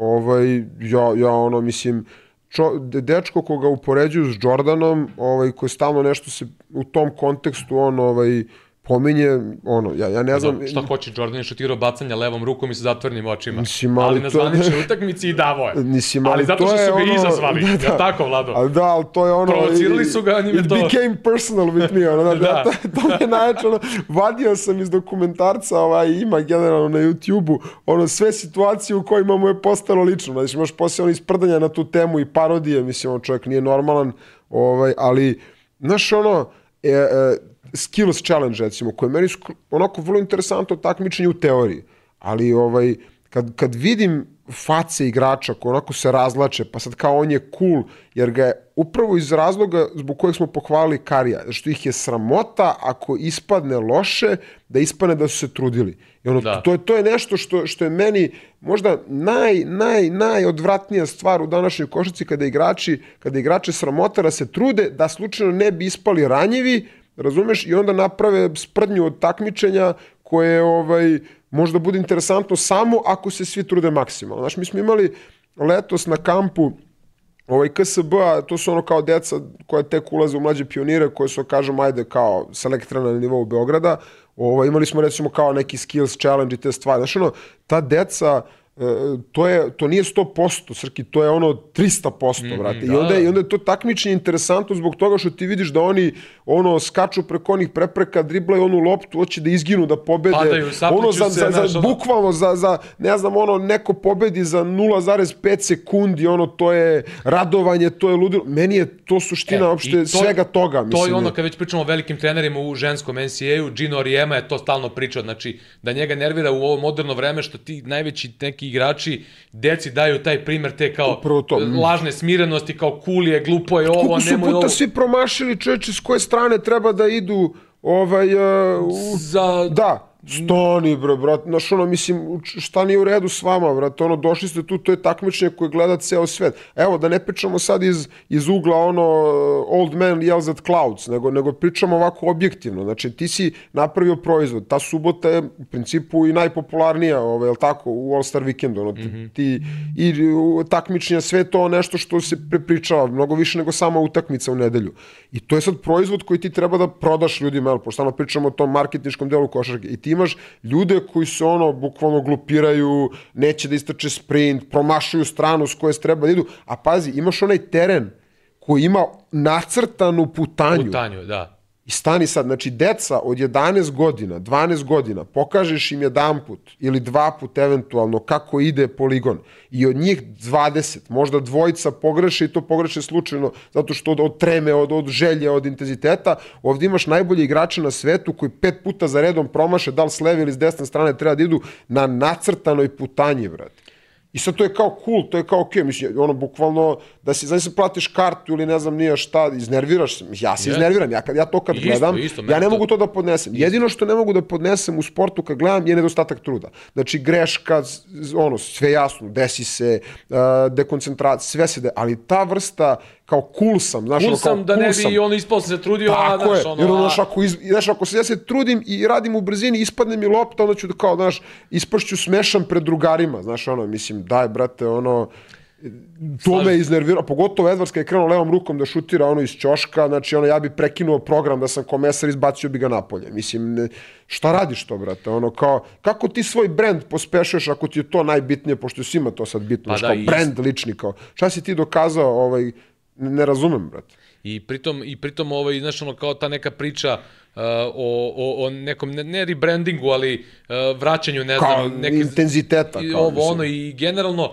i, ovaj, i sad opet ni na zakucavanjima više nema što neke najveće zvezde i to sve, znaš. Me, me, meni je glupo pričamo o zakucavanjima, zato što, ne, znaš, ne. kao ispadne, ne, ali ispadne ono, znaš, kao, aj, zakuci ti, pa mislim, ja ne, da, da. ali, ali, ne, ali ne- ne objektivno, jel ti zanimljivo takmičenje? Ne, već mislim, jel ti, jel nije. te, Ne znam, McClung koji je malte ne ponavljao isto ko prošle Znači, godine meni je, imaš ono, ono, Znaš, okej, ovaj- okay, ono zakucat, sad već sve to neki, više neka fora, ono, znaš, kao pre, da uradiš nešto preko šeka Ali ja ili iskreno nisam- neka posveta ili šta ti, ja, više je otišao u tom nekom smeru, iako su ova zakucavanja, se razumemo, odlična, ali već je to sve manje više vid, viđeno, neke stvari su već viđene. Bilo mi interesantno McClungov ono preko onog klinca, što ga je preskočio, pa je ispustio Jeste, loptu, da. pa je uhvatio, pa... ali, eto, ali nije mi bilo toliko spektakularno koliko su ove, i ovi američki komentatori to preseli, pa su onda mu dali manji broj poena, pa su mu onda kompenzovali sa nekim, ono, ne znam, ogromnim poenima za zakucavanja koje su viđena već hiljadu puta. Ono, bukvalno bolja zakucavanja budu na 3x3 turnirima ovaj, Da, da. a, po svetu. A, ne, ali ja to ne mogu da razumem. Znači, ti imaš jednom godišnje taj događaj, kao liga, je tako? Znači, jednom godišnje. I, i takmičenje za kucavanjem je u principu možda i najpopularnije takmičenje od svih tih koje se dešavaju subotom. A kako ne uradiš više na tom planu da, da animiraš prosto igrače, ljude, da imaš češće situacije kao ono sa Gordonom takmičenje koje je bilo, a ređe ova zaboravna takmičenja koja se, ja mislim da se niko već danas ne sjeća šta je McClung kucao sinoć, ovaj, Ne znam, meni, to, on- ja, ja to meni nije jasno. Ja znaš. tamo od neke 2010. sam u prenosima non stop spominjao onaj uh, All Star, mislim da tad nije čak ni VTB, nego Ruska liga da je bila. Da se ne znam, ovi mlađi koji nisu to gledali, White. stari, uh, James White, James. Pops Mensa Bonsu i Gerald Green. Znači, to je meni najbolje takmičenje u zakucavanjima bilo, možda računajući i NBA, ono, otprilike, Pa, to, mislim, mislim sve da ima na YouTube-u, tako da ko nije gledao to, nek pogleda, ne mogu cetiti da li to bilo 2009. ili 10. ili 11. U tom nekom periodu je bilo, ali taj All Star, ono, znači, White, Mensa Bonsu i, i, i, i i Gerald Green koji je tada igrao u Rusiji, znaš, ono koji je već pre toga osvajao kucanje na NBA nivou, znaš, ono, ne, Ja, znaš, nije, nije stvar uh, nije stvar potencijala, naprotiv, nego je samo stvar želje ovaj, da se napravi show pravi, mislim, ono, meni nije show cirkus ovaj, koji se pravi, ne znam, oko Browna, Brown, samo što nije, ne znam, nije ono režirao, brate, da je dovo reditelje da mu sceniraju nastup koji sve ono imao, i rukavicu, i ne znam nije šta, a sama kucanja nisu bila na tom nivou koji sam siguran da on može, mislim, prosto pričamo stalno o napretku ligije, o napretku veštine, o napretku atleticizma kod igrača, a zakucavanja su, ne znam, lošija nego pre 30 godina, mislim, prosto... E, Jedino eto to koje je bilo posljedno ono sa Gordonom, koje je bilo ono stvarno zakucanje, da, da, da pričaš o tome, ne znam, narednih 20 godina. Brate. Sve ovo ostalo je manje više zaboravno. A, idemo, idemo na a, Trojke. Mi smo trojke pomenuli, pobedio Lillard. Lillard, da, Dobro, Indiana je bilo okej okay, ovom skills challenge-u, to moram da, ovaj, oni su bili onako, da. trudili su se. Mislio sam, mislio sam da pređemo na onu tematiku ovaj, uh, za, za sam NBA. Može. Za, za timove. Hoćemo sad da odradimo ono, jed, jed, Može. jed, jedno mišljenje Jedno mišljenje. jedno može. mišljenje o svakom timu. Ali čekaj da otvorimo PTI, u PTI lightning fazonu, da. round. E, čekaj ovako. E, moramo da otvorimo neku, neku tabelu. Ajde ovako. E, Znaš šta mi još uh, interesantno za teren da pomenemo sad za ovo? Uh, pričali smo o tom terenu, FIBA je to koristila i sve ostalo. Kako ti se čini sad ovako? Definitivno to taj, mislim, nisam ono pre, pre samo gol stara čitao o tome i onda prosto kad sam vidio kapiram da je to taj stakleni, jel? Ja mislim da je taj. Jer, jer nisam nigde, znaš, pa mogu sad definitivno da kažem, ali, Ali dobro, mislim- ali mi efekti na terenu deluju Da. da. je taj. Nisu mi oni kao spoljni kad imaš pre utakmica, ono kad bacaju svetlo pa nekad deluje kao da je teren Ne, ne, interaktivan. ne, ovo, ovo je taj. Ovo je baš taj. teren, pa mislim. Ovo je taj. Uh, o, ne znam, ja, nešto, Pa, znaš kako? malo staru ok, ali, znaš, Mnogo, najveći utisak mi je to što teren pokazuje putanju, igrač promaši putanju. Znači, ono, to mi je, ne mogu, to mi je, znači, ono... Pa stavljali su i za, i za ovo na ta, uh, Kari mogu, i, brate, i Sabrina su stavljali uh, i WNBA trojku i ovo, a iako je Sabrina šutirala ovu Da. da. NBA trojku. Uh, znaš šta je meni Možda bilo mi smešno, ne znam, previše na momenta onako šljašti, ali nije mi, nije mi loše. Interesantna mi je stvar koja mislim da može na da se... trojkama je šljaštalo, ono zeleno, Da, baš. mislim da možda bude interesantno, Jesi ali- video, jesi video što se zezaju sad? Znaš u Seinfeldu, ovaj, ona epizoda kad otvore Seinfeld, dugo- ro- ro- dugo ma smo nema. bili na Seinfeldu. Pa ne, pa moram se vratim. Uh, ovaj, uh, kad ono, on je Rogers, kako se zove ono piletinu kad otvore, pa kad O, da, da, da, šljaštilo ja, crveno da. svetlo, kad Kramer poludi od crvenog svetla i sad su napali tu foru, ono stavili su mim, ono iz, iz serije Jerrya i, i Kramera, samo su stavili zeleno svetlo, kao kakav je ovo teren na trojkama, ono ne, ne, ne video sam od, od zelenog, je, tako da otprilike taj efekat je. Ali to je budućnost. To će biti... Da, da, da. Sigurno će biti, da. Sigurno će biti. E, ajmo, ajmo ovako sad, pošto je, e, sad je, ide i mala pauza, par dana u NBA-u, e, ajmo, ajmo da krenemo sa istoka. E, pa ćemo, možda možemo, ako ne stignemo danas, možda sledeće nedelje možemo zapad da prođemo. Idemo tim po tim, da kažemo 30 sekundi, jedno mišljenje. E, Boston Celtics. Boston, ne znam da li su, ovaj, da li je to dovoljno za, za titulu. Eto, prosto to je neko, na, neko instant mišljenje. Ovaj, uh, jesu sad opet, da kažemo, i pojačali, ovaj, deluje to sve dobro, ali, znaš, ne, ne znam da li je za titulu. pojačali, e, promenili neke stvari, e, pokušavaju da isprave neke nedostatke iz prošle sezone i dalje nisam siguran da imaju plan B kad ne ide šut. Upravo to. I to mi je nekako ključno mišljenje. Ako to nađu, pokušavaju da nađu, vidljivo je da pokušavaju. Ako to promene, mogu Mislim do da titule. je Porzingis tu, Porzingis i Holiday su tu ključ. Ključ, jeste. Dosta toga su doneli, promenje neke uloge i tako dalje i tako Da li dalje. će kad Sa- bude bilo tvrdo... sa ova dva ovaj, potpisa koje smo pominjali u prošloj epizodi, vidjet ćemo koliko će to Tillman pre svega doneti defanzivno. Cleveland Cavaliers, uh, uh, jedan deo sezone malo problema, dva bitna igra, dva od tri najbitnije igrača povređena, tim ušao u neverovatnu seriju pobeda, uh, radio sam ih uživo i brate, ono, baš sam onako uh, dosta pozitivan utisak stekao o njima, o njihovoj čvrstini i, ovaj, i ova njihova serija me nije uopšte iznenadila, iako su u dobrom delu te serije bili oslabljeni, ovaj, i evo ih nakon te serije sad su došli na, na drugo mesto trenutno, baš me zanima da mogu iskorak više da naprave. Mislim da je to ekipa koja igra iznad realnog kvaliteta. Mm. -hmm. a, prošle godine su eto ispali Njurka u, odmah u prvoj rundi. A, mislim da je moguće da im se desi ponovo isto, a mogu i da odu do finala konferencije Da. bez problema. A, baš onako ekipa koja mi ne ostavlja neki utisak dominantnosti, pogotovo ne da budu na drugom mestu u konferenciji, a opet s druge strane su isto tako jako nezgodni jer imaju na svim pozicijama su pokriveni, ne nužno, ne znam, ono, all-star kalibrom igrača, ali imaju recimo i vrlo adekvatne zamene i onda prosto mogu da budu s te strane nezgodni, ali ne očekujem sad da... Jared ovaj, Allen koji je izrastao u jednog od najboljih NBA centara. Jeste. Sve, on, naj, najsvestranijih, da tako kažem, u smislu napad, odbrana i tako dalje. E, Milwaukee Bucks, već smo ih pominjali, Milwaukee je ludilo. nepoznanica, jedna Milwaukee- nepoznanica. Milwaukee je ludilo. Danas mi iskače neki mim, ono, kao Doc Rivers crta akciju, kao za, ovaj, ono, znaš, kao otvore, ono, ne znam, nacrtan čičagliša, kao Janis i kao zakucaju koš. To mi danas negde iskočilo. A, totalna havarija, mislim, totalna anarhija trenutno od ekipe.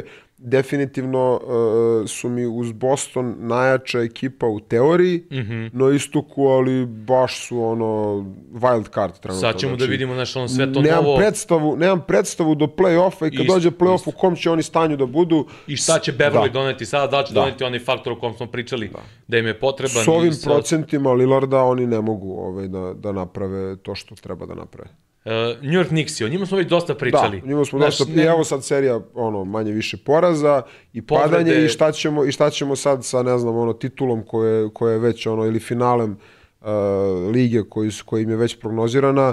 Znači, jednostavno, prvo, ljudi očigledno nisu dovoljno verzirani dobro za New York Knickse i ne znaju celokupnu istoriju ovaj, uh, Muke i patnje. muke i patnje i padanja kad je naj ono kao to je to kao znaš kao kad je došao Anthony kao to je to kao sad će da krene oni su bili još gori posle nego Dok, što dok su im se ne vrati Willis Reed varijanta, ono Da, ulazak da, na da, jednoj da, nozi da, ne. na teren i to sve. jedina ekipa koja onako da kažemo imala ovaj uh, jedan poseban vibe od tad je ona kada su igrali polufinale sa Indijanom kad ih je Hibbert poništio mislim Mhm. kod Taksenu Marku ovaj uh, ta ekipa je bila ono fenomenalna tu ekipu sam voleo ovaj Jeste, baš jeste. imali su Jasona Kida i onako baš je bila ovaj Mike Woodson je jeste vodio, Mike da. Watson je vodio bila je onako interesantna ekipa sve ostalo posle toga je okej da se napravi neko iznenađence da se možda prođe jedna runda i tu je kraj Ovaj, Da. ne vidim, ne vidim trenutno uh, taj potencijal koji ljudi misle da Knicks imaju, a naravno da bih volao i titulu da osvoje što se mene tiče. Uh, Philadelphia 76ers meni je u nekom smislu možda najprijatnije iznenađenje Pa da. ove sezone. Uh, ve, mi smo pričali na početku uh, da dolaskom novog trenera mi deluje da, da bi mogli da dobiju neku svestravnost, da malo više rizikuju nekim stvarima, da ne budu ravna linija i neki moji utisci, pored ovog evidentnog napretka Teriza Meksija, ove sezone koji izrasta u superstara je činjenica da je Embiid proširio svoj napadački arsenal, odnosno pre svega pokazao da može da bude i sjajan asistent i da učini saigrače boljima. A, I što mi je jedan od glavnih utisaka ove sezone, da Filadelfija, ok, sada su e, pali na petu poziciju i sve ostalo nisu toliko zaostali u odnosu Kako na... je stanje s povredom Embida? To je- pa to, to, to je i dalje to, je, nepoznanica. to je pitanje, mislim. Znaš, da li se od vraća, toga sve zavisi. Da li se vraća na kraj i regularno delo, da li se vraća za playoff, da li se uopšte vraća ove Eh. sezone, to je nepoznanica. Međutim, e, šta god da se desi do kraja sezone, e, moj utisak ove sezone je da prvi put Filadelfija u toj novoj eri the procesa, a, da prvi put e, je tim koji mogu bez Embida da, da ono igraju legitimno dobru košarku. Nekoliko puta sam ih radio kad ne igra ni Embiid, ni Max i još neki igrači, oni ili dobiju ili odigraju egal sa tipa Bostonom i sa nekim favorizovanim timom. Tako da mi je to možda i najveći utisak za Nurse je Filadelfiju ove sezone. trener. On je sjajan trener i sjajno radi u Torontu i mislim da je to najviše njegova zasluga. Uh, onako oni overačiveri što se mene tiče. Jeste, i, apsolutno. A, Prvi put da mi je Filadelfija svih godina simpatična. Da, i ovaj, iako njihova publika je, je doživotno nesimpatična, Pa antisimpatična.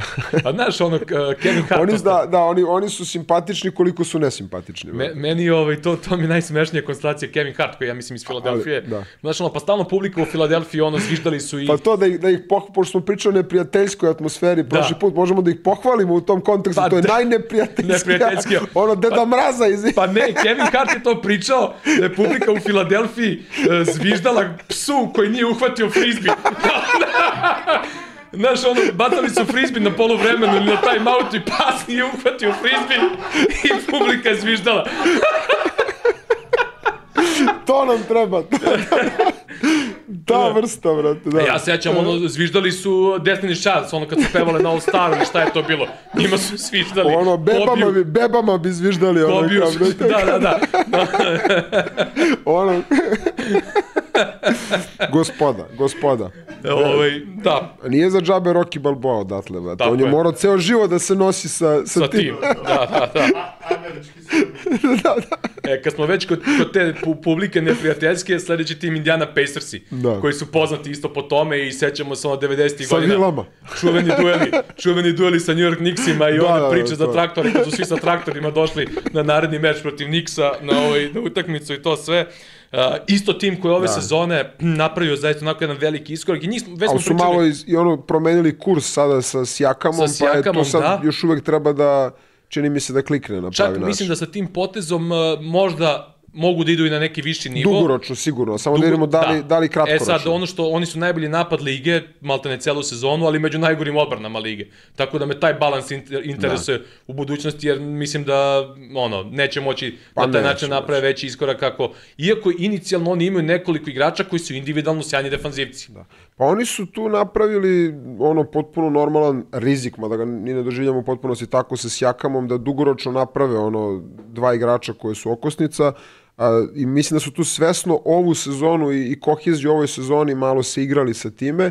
A, onako prava ekipa za, za play-off da ti napravi ogromne probleme baš zbog tog napada i da onda uđeš s njima u ono razmenu udaraca, pa šta bude.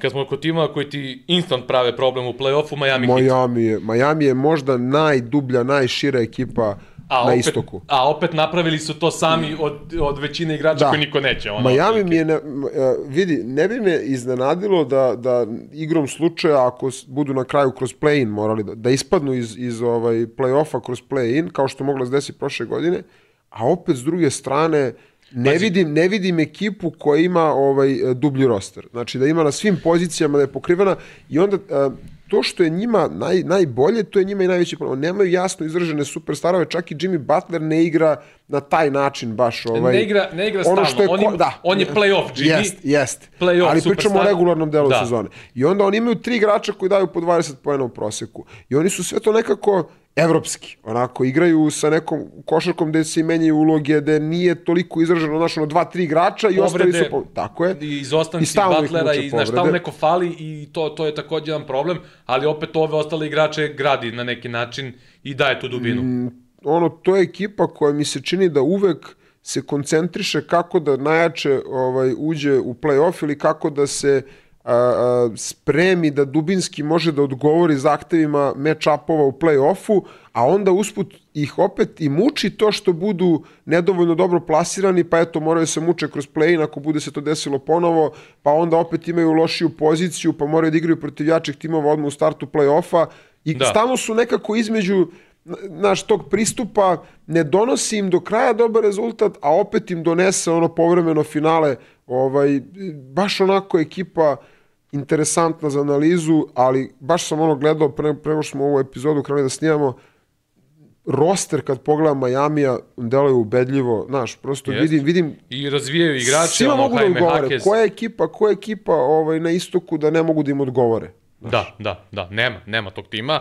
Uh, on, oni su praktično... Ne znam su, da li će, ali, ali kad pričamo Oni teoretski sedmi, gledano... oni su sedmi na Da. četiri pobede od trećeg mesta, maltene. A to? Znaš, tako da uz, od toga kako budu finiširali, zavisit će sve ovo ostalo. Uh, Orlando je osmi, ovaj, Orlando je tim koji onako čini mi se radi dobar posao, napravili su jedan dobar uh, nukleus tih mladih igrača, uh, mladih igrača predvođenih bankerom koji su i Francom Wagnerom koji su onako veliki takmičari i čini mi se da to pravi bitnu razliku i ne samo oni nego i ovi ostali mladi igrači imaju taj neki izraženi takmičarski uh, uh, nagon i onako jedna od tih mlađih ekipa koja mi je vrlo simpatična. Da. I već prošle godine su imali dobre igre, nisu imali kontinuitet, ali ove godine vrlo lako mogu čak možda i da dohvate play-off u zavisnosti od toga kako uh, Pacers i Philadelphia budu delovali do kraja sezone, ali play-in bi mogao da bude možda i zagarantovan kako sada stvari Pa stoje. da, ja očekujem barem play-in. To mi je ekipa koja je negde na toj uh, inicijalnoj fazi bitnosti. Znači, ono, Oni su prošle godine mnoge favorite dobili. Da.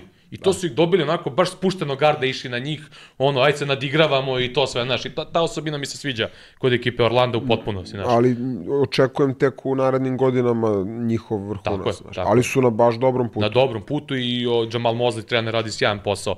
Chicago, baš Chicago je žut. neg negativan utisak i ove sezone. ne. Chicago je non stop ono tu negde između ne, ne znam šta bih za njih rekao oni e, su ušli u takve ugovore da mi se čini da nisu u mogućnosti da naprave trejdove koje žele da naprave, niko ne želi da preuzme ugovore ovaj, Oni koji nisu bi par godina trade napravili. Zato što, ali mislim da je to glavni razlog, znaš, da, Da. da. ko, ko će da uzme sad ugovor Levina tako lako. Ili mislim. To, to su ogromni ugovori od igrača koji ti donose, ne kažem da ne donose, ali ne donose ti ni taj kvalitet koji Ne donose možda u kombinaciji jer su, ono, Pa i, i onda opet oni su, da kažem, opet imaju kvalitet, imaju dobre igrače, ali to nikako da klikne do kraja.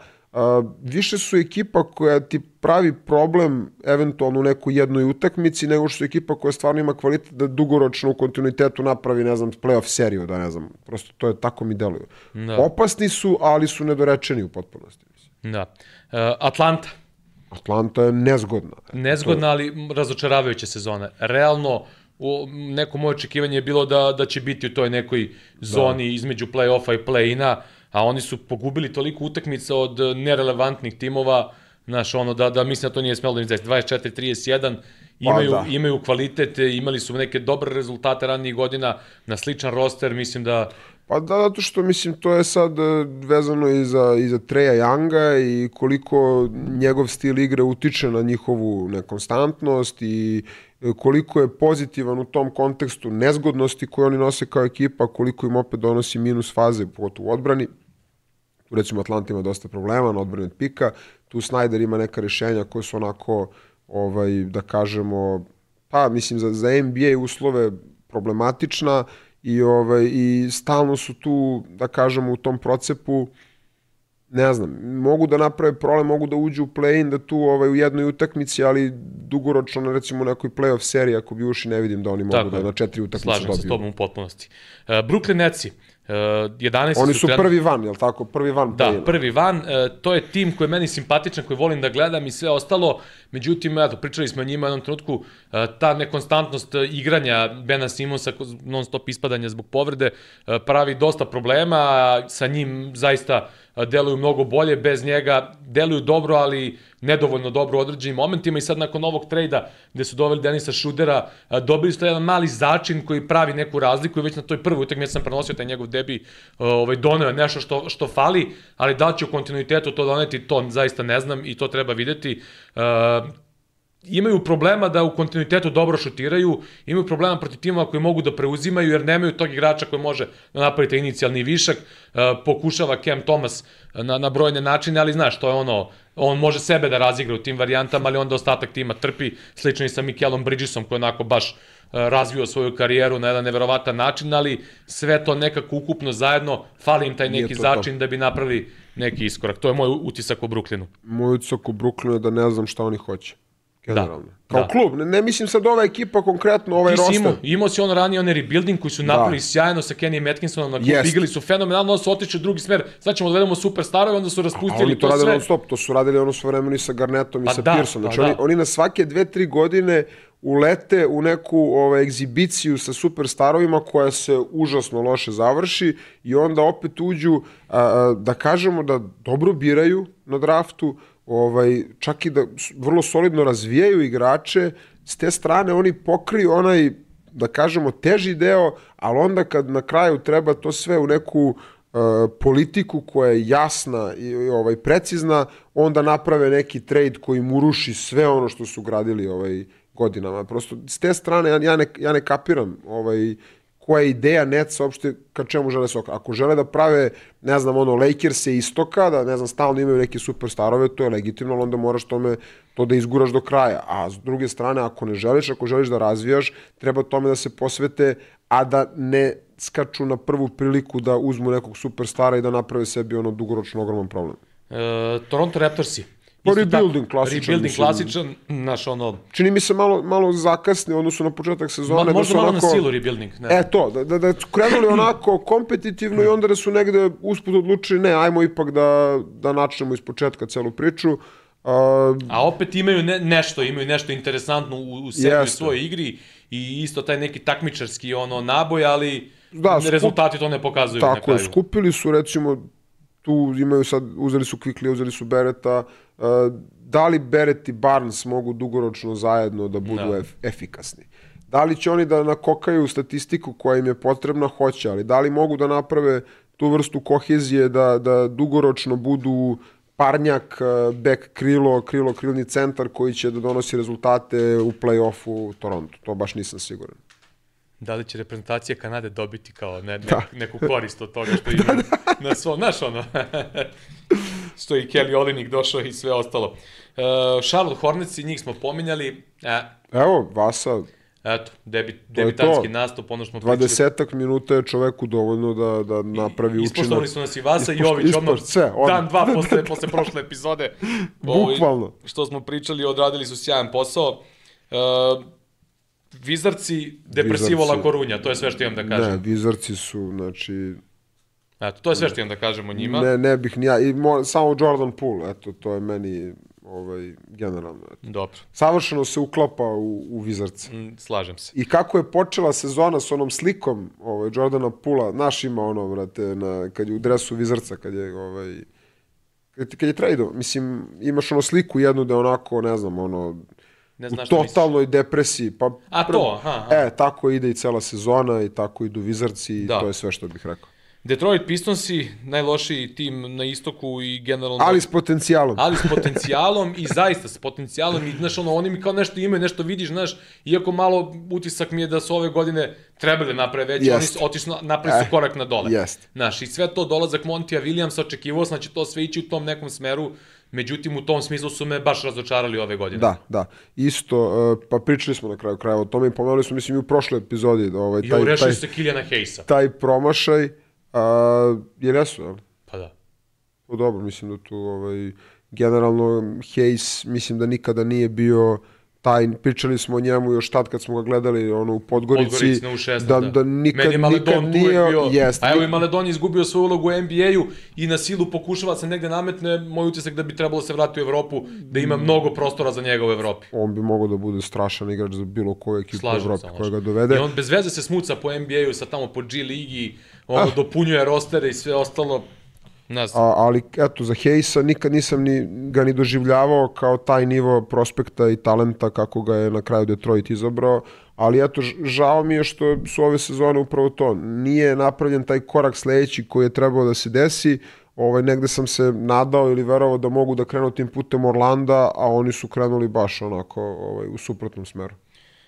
E, dobro. Zapad. Zapad ćemo ostaviti za sledeću epizodu. Hoćemo sad? A? Aj kad smo ušli u Koliko smo seriju. ubili, Vlado? U zapad. Ćemo i zapada. Ajmo sad i zapad. A? Kad smo već ušli u seriju, šta? Aj u zapad. Šta Ajde. ćemo pričamo u sledećoj epizodi? Nema opet Pa ima, dresove, A? nismo pričali o dresovima uopšte Pa ja ove sam- epizode. Možemo završimo s dresovima. E, Ja hoću ajmo da... zapad i dresovi završamo, može tako. Jel, jel dogovor, jel pošteno? E, da vidim da li još nešto imamo od tema ovde.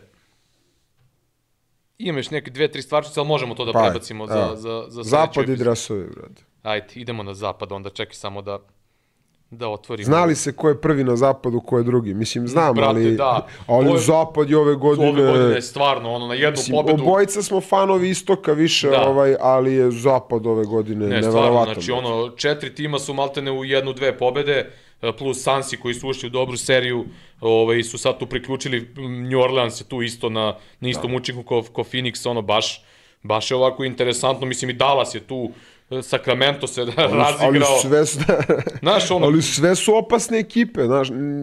Te ko je sa Denver? Treći, četvrti? Ko je Denver Denver? četvrti, da. četvrti.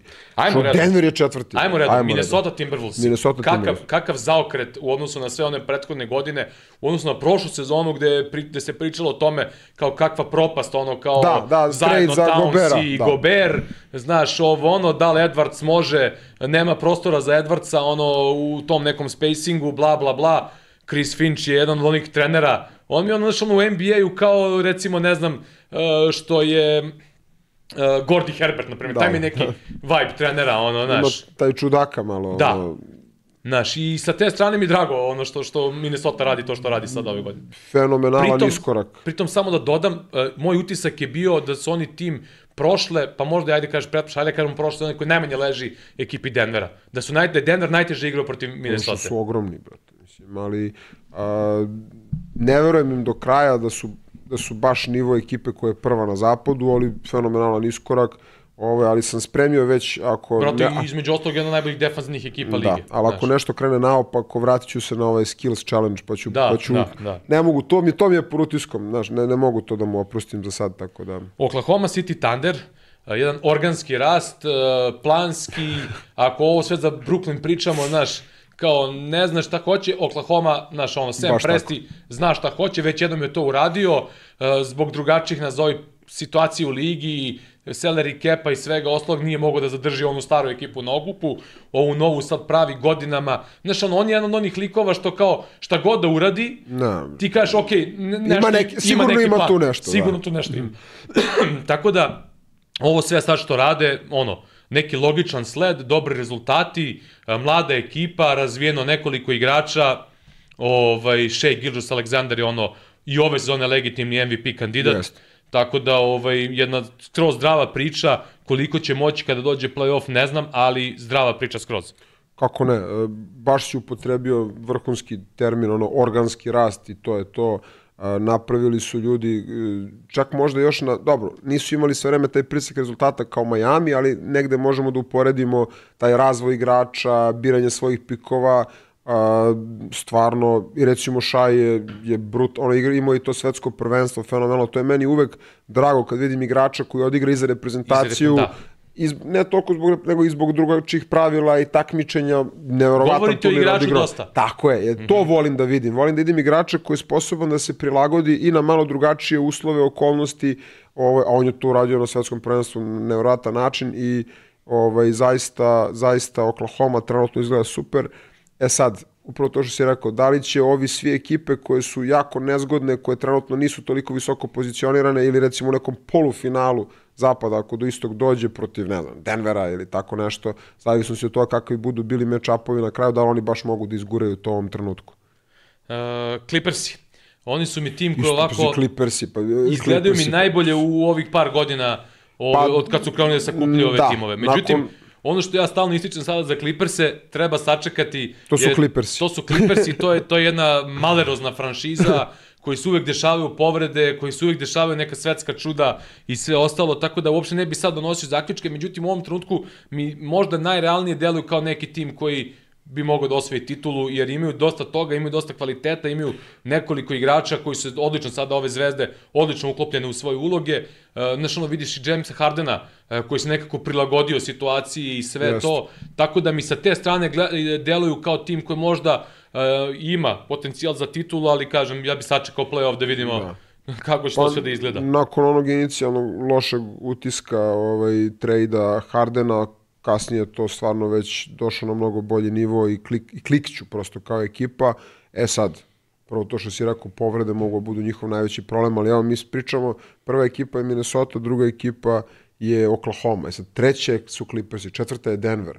Mislim, pazi sad, recimo, i za, i za Oklahoma i za Minnesota, koji su to match-upovi, znači, recimo za Oklahoma Clippersi, a za, recimo, Minnesota Denver. U, već u nekom eventualnom polufinalu ovaj, zapada, kada bi ovi, kako su sada pozicionirani, igrali, znaš. Znači, ove dve ekipe mi deluju opasnije od ove prve dve, treća i četvrta. Uh, Denver Nuggetsi. Znaš, totalno jedan drugačiji pogled na njih. Uh, sada su oni šampioni, branioci titule, ostali su bez nekih važnih, bez Brusa, Brusa Bruce Browna. Brown, da, da, su os, ostali u odnosu na prošlu sezonu, ali i dalje su tu na jednu, dve pobede od prvog mesta i dalje vrlo kompetitivni u tom nekom smislu sa nekim određenim problemima i nekim utakmicama koje su gubili na ovakav ili onakav način, ali jel ti deluju kao tim koji može da odbrani titulu? Da, da. Ne znam da li će, ali ako me ako pitanje da. da. li može, da, apsolutno. I mislim da sam njihov skor ne reflektuje ovaj njihov objektivni kvalitet. Imam utisak da su oni sad ušli u onu fazu rutine, Tako je. da igraju kad, kad treba da igraju. Jeste. To je Ne moj ono- utisak isto. Ne ono u smislu kao nećemo da igramo, nego znaju, znaju ono... Ne preznojavaju se Tako je. preterano oko toga što im što nisu prvi na tabeli. Eto, Tako je. ukratko. Što je ranije bio problem često da su ranije morali konstantno možda malo da igraju iznad svojih uh, mogućnosti i svega ostalog da bi, da bi Mislim nešto... da čuvaju municiju za play-off. Slažem se. Uh, Phoenix Sunsi.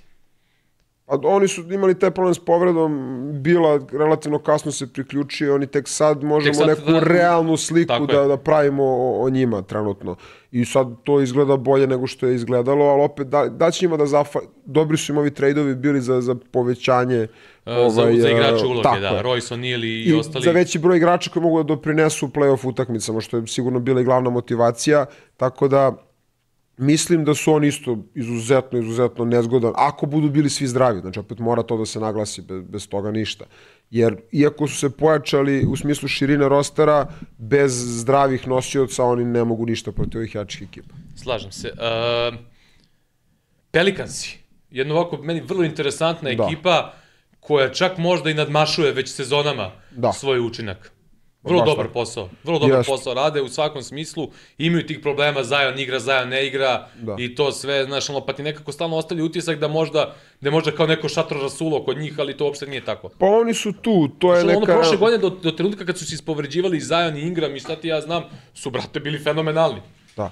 Oni imaju, baš što imaju više igrača koji su ovaj, e, tog e, blizu all-star potencijala, da kažemo tako, ono, nisu superstarovi, jeste Williamson, ali opet na, on je specifičan, na njega ne možemo da poredimo ni sa kim baš zbog tih povreda i zbog specifičnog stila igre, a, i onda su tu a, svih zaborave, svih pocene, nemaju te ovaj glavne zvezde na nivou koji imaju ostale ekipe na zapadu, ali i, ovaj, i generalno NBA ligi, a opet kad su svi zdravi, znaš, sa, sa mnogo strana preti opasnost, ne vidim sad njih da mogu da, ne znam, dođu do finala zapada, ali onako mogu da zakuvaju fino. Dallas. Dallas je nezgodna ekipa. Vrlo nezgodna užasno, i, i ove da godine su nekim dobrim potezima dobili ono što im je pra, falilo prošle godine. Pre svega, ono, pričali smo na jednoj od epizoda dolazak ovog malog Derika Lively-a, onako dobar izbor, tačno ono što im treba. Gafford. I sada sa ovim potpisima Gefforda i PJ Washingtona su do, dopunili ono što im nedostaje. Gafford nas je takođe ispoštovao na onoj prvoj utakmici odmah dan posle naše, ili taj prvi dan posle naše epizode, ovaj, ono, koliko ima, 19 poena, 8 skokova, ili tako nešto. Odmah su krenuli Eli upovi Dončića za njega i za Washingtona, tako da ovaj, Dallas mi je ovako jedan tim interesantan, uh, i oni su ono i bili bez Kairija, pa Exum bio povređen, i dalje im ucek da i dalje nekako ne zna, sklapaju da, kockice. e, upravo to. Ne, ne znam šta im tačno fali, iskreno, da, da postanu ekipa koja je ono definitivno ekipa za titulu. Mislim, može se desiti taj klik i u play-offu, jer su, meni- dovoljno su kvalitetni da se to Jest. desi. Ali moj, moj utisak je da možda, šta? moj utisak je da možda malo fali u nekim uh, trenucima više vere u igrače podrške. A, je li to? Pa na neke, da. znaš, da, da možda... Da su mnogo orijentisani na ovu dvojicu. Da, da. Da, da, pa moguće. I malo odbrane Znaš, iako, se. iako sad ne znam, ono, Tim Hardaway Jr., koji je kandidat za najboljih šesto igrača lige, on kad uđe, on ima onaj svoj microwave, Da, kad da. uđe sve je preko njega, znaš. Ali možda to ma, malo čak i previše, nema neke, da kažem, smiranosti Nije u toj prirodno, timskoj nije igri, organski. Da, nije organski, da. da. Da. Pa zato što su u teoriji, pogotovo što imaju toliko dominanta dva igrača, mislim Luka isto igra fenomenalnu sezonu, ovaj opet su nekako tu iza, na, nisu u ovim glavnim ovaj kandidatima za titulu, a opet s druge strane mogu da zamislim da u play-offu kliknu i da uđu u seriju ovaj koja bi im omogućila da da dođu do ne znam, Pa, prvo- finala zapada. ne Prvo taj Luka takmičarski njegov taj Upravo to. karakter, pa i Kairi. Ovaj, to već je drugi, nek, drugi neki uh, doživljaj. Uh, Sacramento Kingsi su osmi. Uh, čudna sezona za njih. Nakon one sjajne prošle, uh, imali su ovde tokom ove sezone neke dva problematična perioda, rekao bih, ali sada su se ponovo izdigli i igraju dobro sa Bonis, ono, triple-dublove, uh, upisuje iz utakmice u utakmicu, ali Mislim da je to to, mislim da je to taj pik. neš, nešto im je ove godine, da, kao da im nedostaje. Pa, mislim da je prošle godine bio faktor iznenađenja. Sacramento. iznenađenja. A ove godine više nisu iznenađenje, a nisu taj nivo kvaliteta da kao ekipa za koju se protivnici spremaju ozbiljnije mogu da iznesu taj rezultat. Da, oni su tim, kod Mike Brown je doneo neki novi sistem ili vratio neki stari Sacramento sistem koji je dosta baziran na Princeton offensu, sada i sa nekim elementima napada u trouglu i sve ostalo i taj sistem uh, ubrzao je igru i sve ostalo, taj sistem sa Bonisu najviše prija, se igra kroz njega, on ima tu neku ulogu koju je imao Weber, koji je imao Divac, kroz njega dosta ono, ono protočni bojler, bukvalno, Znaš, i to njemu i, i tekako prija kad se ljudi često zapitaju kao kako Sabonis tako igra u NBA, a ne može da igra u reprezentaciji Litvanije u FIBA Baš. takmičenjima, prosto je što ovde ima uh, A i Valančiunasa, širi koja je teren i- petica. i druga pa da, pravila Znaš, i- ne samo, nego sam sti- stil igre, taj koji Sacramento igra, je idealan za njega. Znači, stavlja ga na tu poziciju na terenu koja njemu odgovara, ne traži se od njega da širi ili ne znam ja šta, lopta je kod njega, on pušta pas dalje, ulazi u kontakt, šutira s polu distance, jednostavno u reprezentaciji je tu Valančiunas koji je e, glavna tačka, a on mora da radi ove neke stvari koje rade četvorke, ovaj, znaš, i mislim da to da to zapravo glavna stvar i glavna razlika. Tako da, dobro. E, Lakersi. Lakersi. Ne, a Lakersi su... Pa, pri, smo u prošle epizodi pomenuli Lakersi. Jesmo. Znači, Lakersi su ono to, totalno meni nepoznanica. Ovaj, isto kao, slično kao Brooklyn vamo, samo naravno očigledno, da, očigledno takmičarski ozbiljniji, ali ne vidim šta ljudi tačno hoće. Ovaj, I moguće da je to zbog toga što se previše ljudi pita i moguće zbog toga što ovaj, zbog toga postoji ta nejasna timska orijentacija ono, ka, ka igračima, ka tome šta žele da naprave od rostera. E, troše, ono, pomenuo sam to već poslednje Lebronove godine, onako meni prilično besmisleno, ovaj, jer, jer pogledaj eto kakav je, kakav je playoff na zapadu, uh, Anthony Davis kao totalna meni ono enigma zadnjih nekoliko godina ovaj, zbog svih tih svojih i povreda i nekih čudnih ovaj, e, ponašanja, da kažemo. Tako da... Uhvatili su sada neki ritam. Da, sad su ušli malo u seriju pobjeda, da. Znaš, pričalo se dosta o trejdovima, na kraju nisu nikoga pustili, D'Angelo Russell je odgovorio dobro. Možda to do- dovede do neke kohezije. Znaš, imali oni problema sa nekim povredama i sve ostalo, ali možda ih to malo ujedini sa što su ostali na... Na, dokle god ti imaš Lebrona u ekipi, može da se desi I ta da ne zaboravimo, prošle godine Lebronov playoff je bio maltene na jednoj nozi. Da. Znaš, gde, gde on morao da, da malo više pusti ostale da bi mogao da izdrži da igra povređen. Tako da, znaš, i taj faktor ne treba zaboraviti sada ako dohvate play-off ili play-in, šta god. Pa, ja Znaš. mislim da će sigurno dohvatiti play. Pa, ne trebalo mogu da znaš, zamislim da ga ne dohvate. Pa da, znaš, oni sad tu... Da, Makar na gurku. Ja mislim da Utah ne može da ih ugrozi. On, oni su trenutno deveti, Golden State je deseti, Utah je već tu praktično neki 4-5 pobeda u zaostatku za, za, za Lakersima, Houston i ovi ostali, mislim da ne mogu to ništa da... Tako da bi trebali Lakersi negde da... Golden State, Golden State kao deseti. da. Ko bi to rekao? Znači, Pazi ti, mislim, e, ali posebno, koliko je dubok... poč, posebno kako je počela ova sezona, gde su relativno dobro delovali na startu. koliko je dubok zapad ove godine, to je nenormalno. Mislim, Da, znači, iz da. desete pozicije ti dolaze Warriorsi, koji isto tako ne bi ih ja baš ovaj, pocenio, niti bi ih stavio ovaj, kao outsidera u bilo kom matchupu. Baš tako. Znači, Pogotovo ako budu zdravi svi bili za, Da. play, za play-in, verovatno, ne verujem da će dogurati do play-offa. Koliko im fali do, do play-offa pobjede? Sad ću ti kažem, oni su na 27-26 trenutno, a Pelikansi su 33-22. Pa dobro, nije nemoguće. Nije, nije ni to nije nemoguće, da. Ali su oni uhvatili dobar ritam, imaju seriju neku pobeda. Da, znam da su bili van play-ina. Bili su, da. Tako da su oni tu sad pribrali i ovaj, Bez sada su- starca nema udarca. da, preko 50% su ovaj učinka. Ne pocenjuju srce šampiona. Kako Da. Pomenuo si izreke. No, Da, da, da. Malo i mi da bacimo. Vrate. Uh, Utah 11. 26-30. Utah generalno, s obzirom da su oni To je još od to. prošle godine u fazi nekog rebuildinga, mislim da ta faza pristojno protiče, da su da. vrlo kompetitivni shodno tome šta rade sa svojim rosterom i to sve, posebno prošle godine to bio slučaj i ove godine su sasvim pristojni, tako da Realna jedna priča. Da, To ne bi to. ništa dodavao i oduzimao. Houston je na 12. mestu, Houston je 24-30, interesantan, oni su da. interesantni, napravili su dva, tri dobra poteza, dolazak Imea u Doke je malo da. uzdrmao ekipu, dovedene su neki, dovedeni su neki, nazovi veterani i igrači koji Promenjena mogu malo kultura. Kultura je promenjena, Tako to je, je. ključna stvar. Defanzivna kultura pre svega, uh, Takmičarski. takmičarski, mislim da im sad, oni su imali baš taj govor tela kao, ma, kao cool, nećemo se ono, da. da pokažemo da se trudimo pa gubimo, sad je baš jedna drugačija. Sad oni hoće da se i pofajtaju i, i sve što treba, znaš, da sad to na neke duže staze ne daje neki rezultat, jer kao tek su 12. Da. Međutim, bitno je izmenjen izgled u odnosu na prethodne par sezona i Uh, mislim da je to jedna isto neka priča koja bi u narednih par godina mogla da bude To je ta razlika recimo u odnosu na Nece ili dobro, aj Lakersi su specifični zbog Lebrona.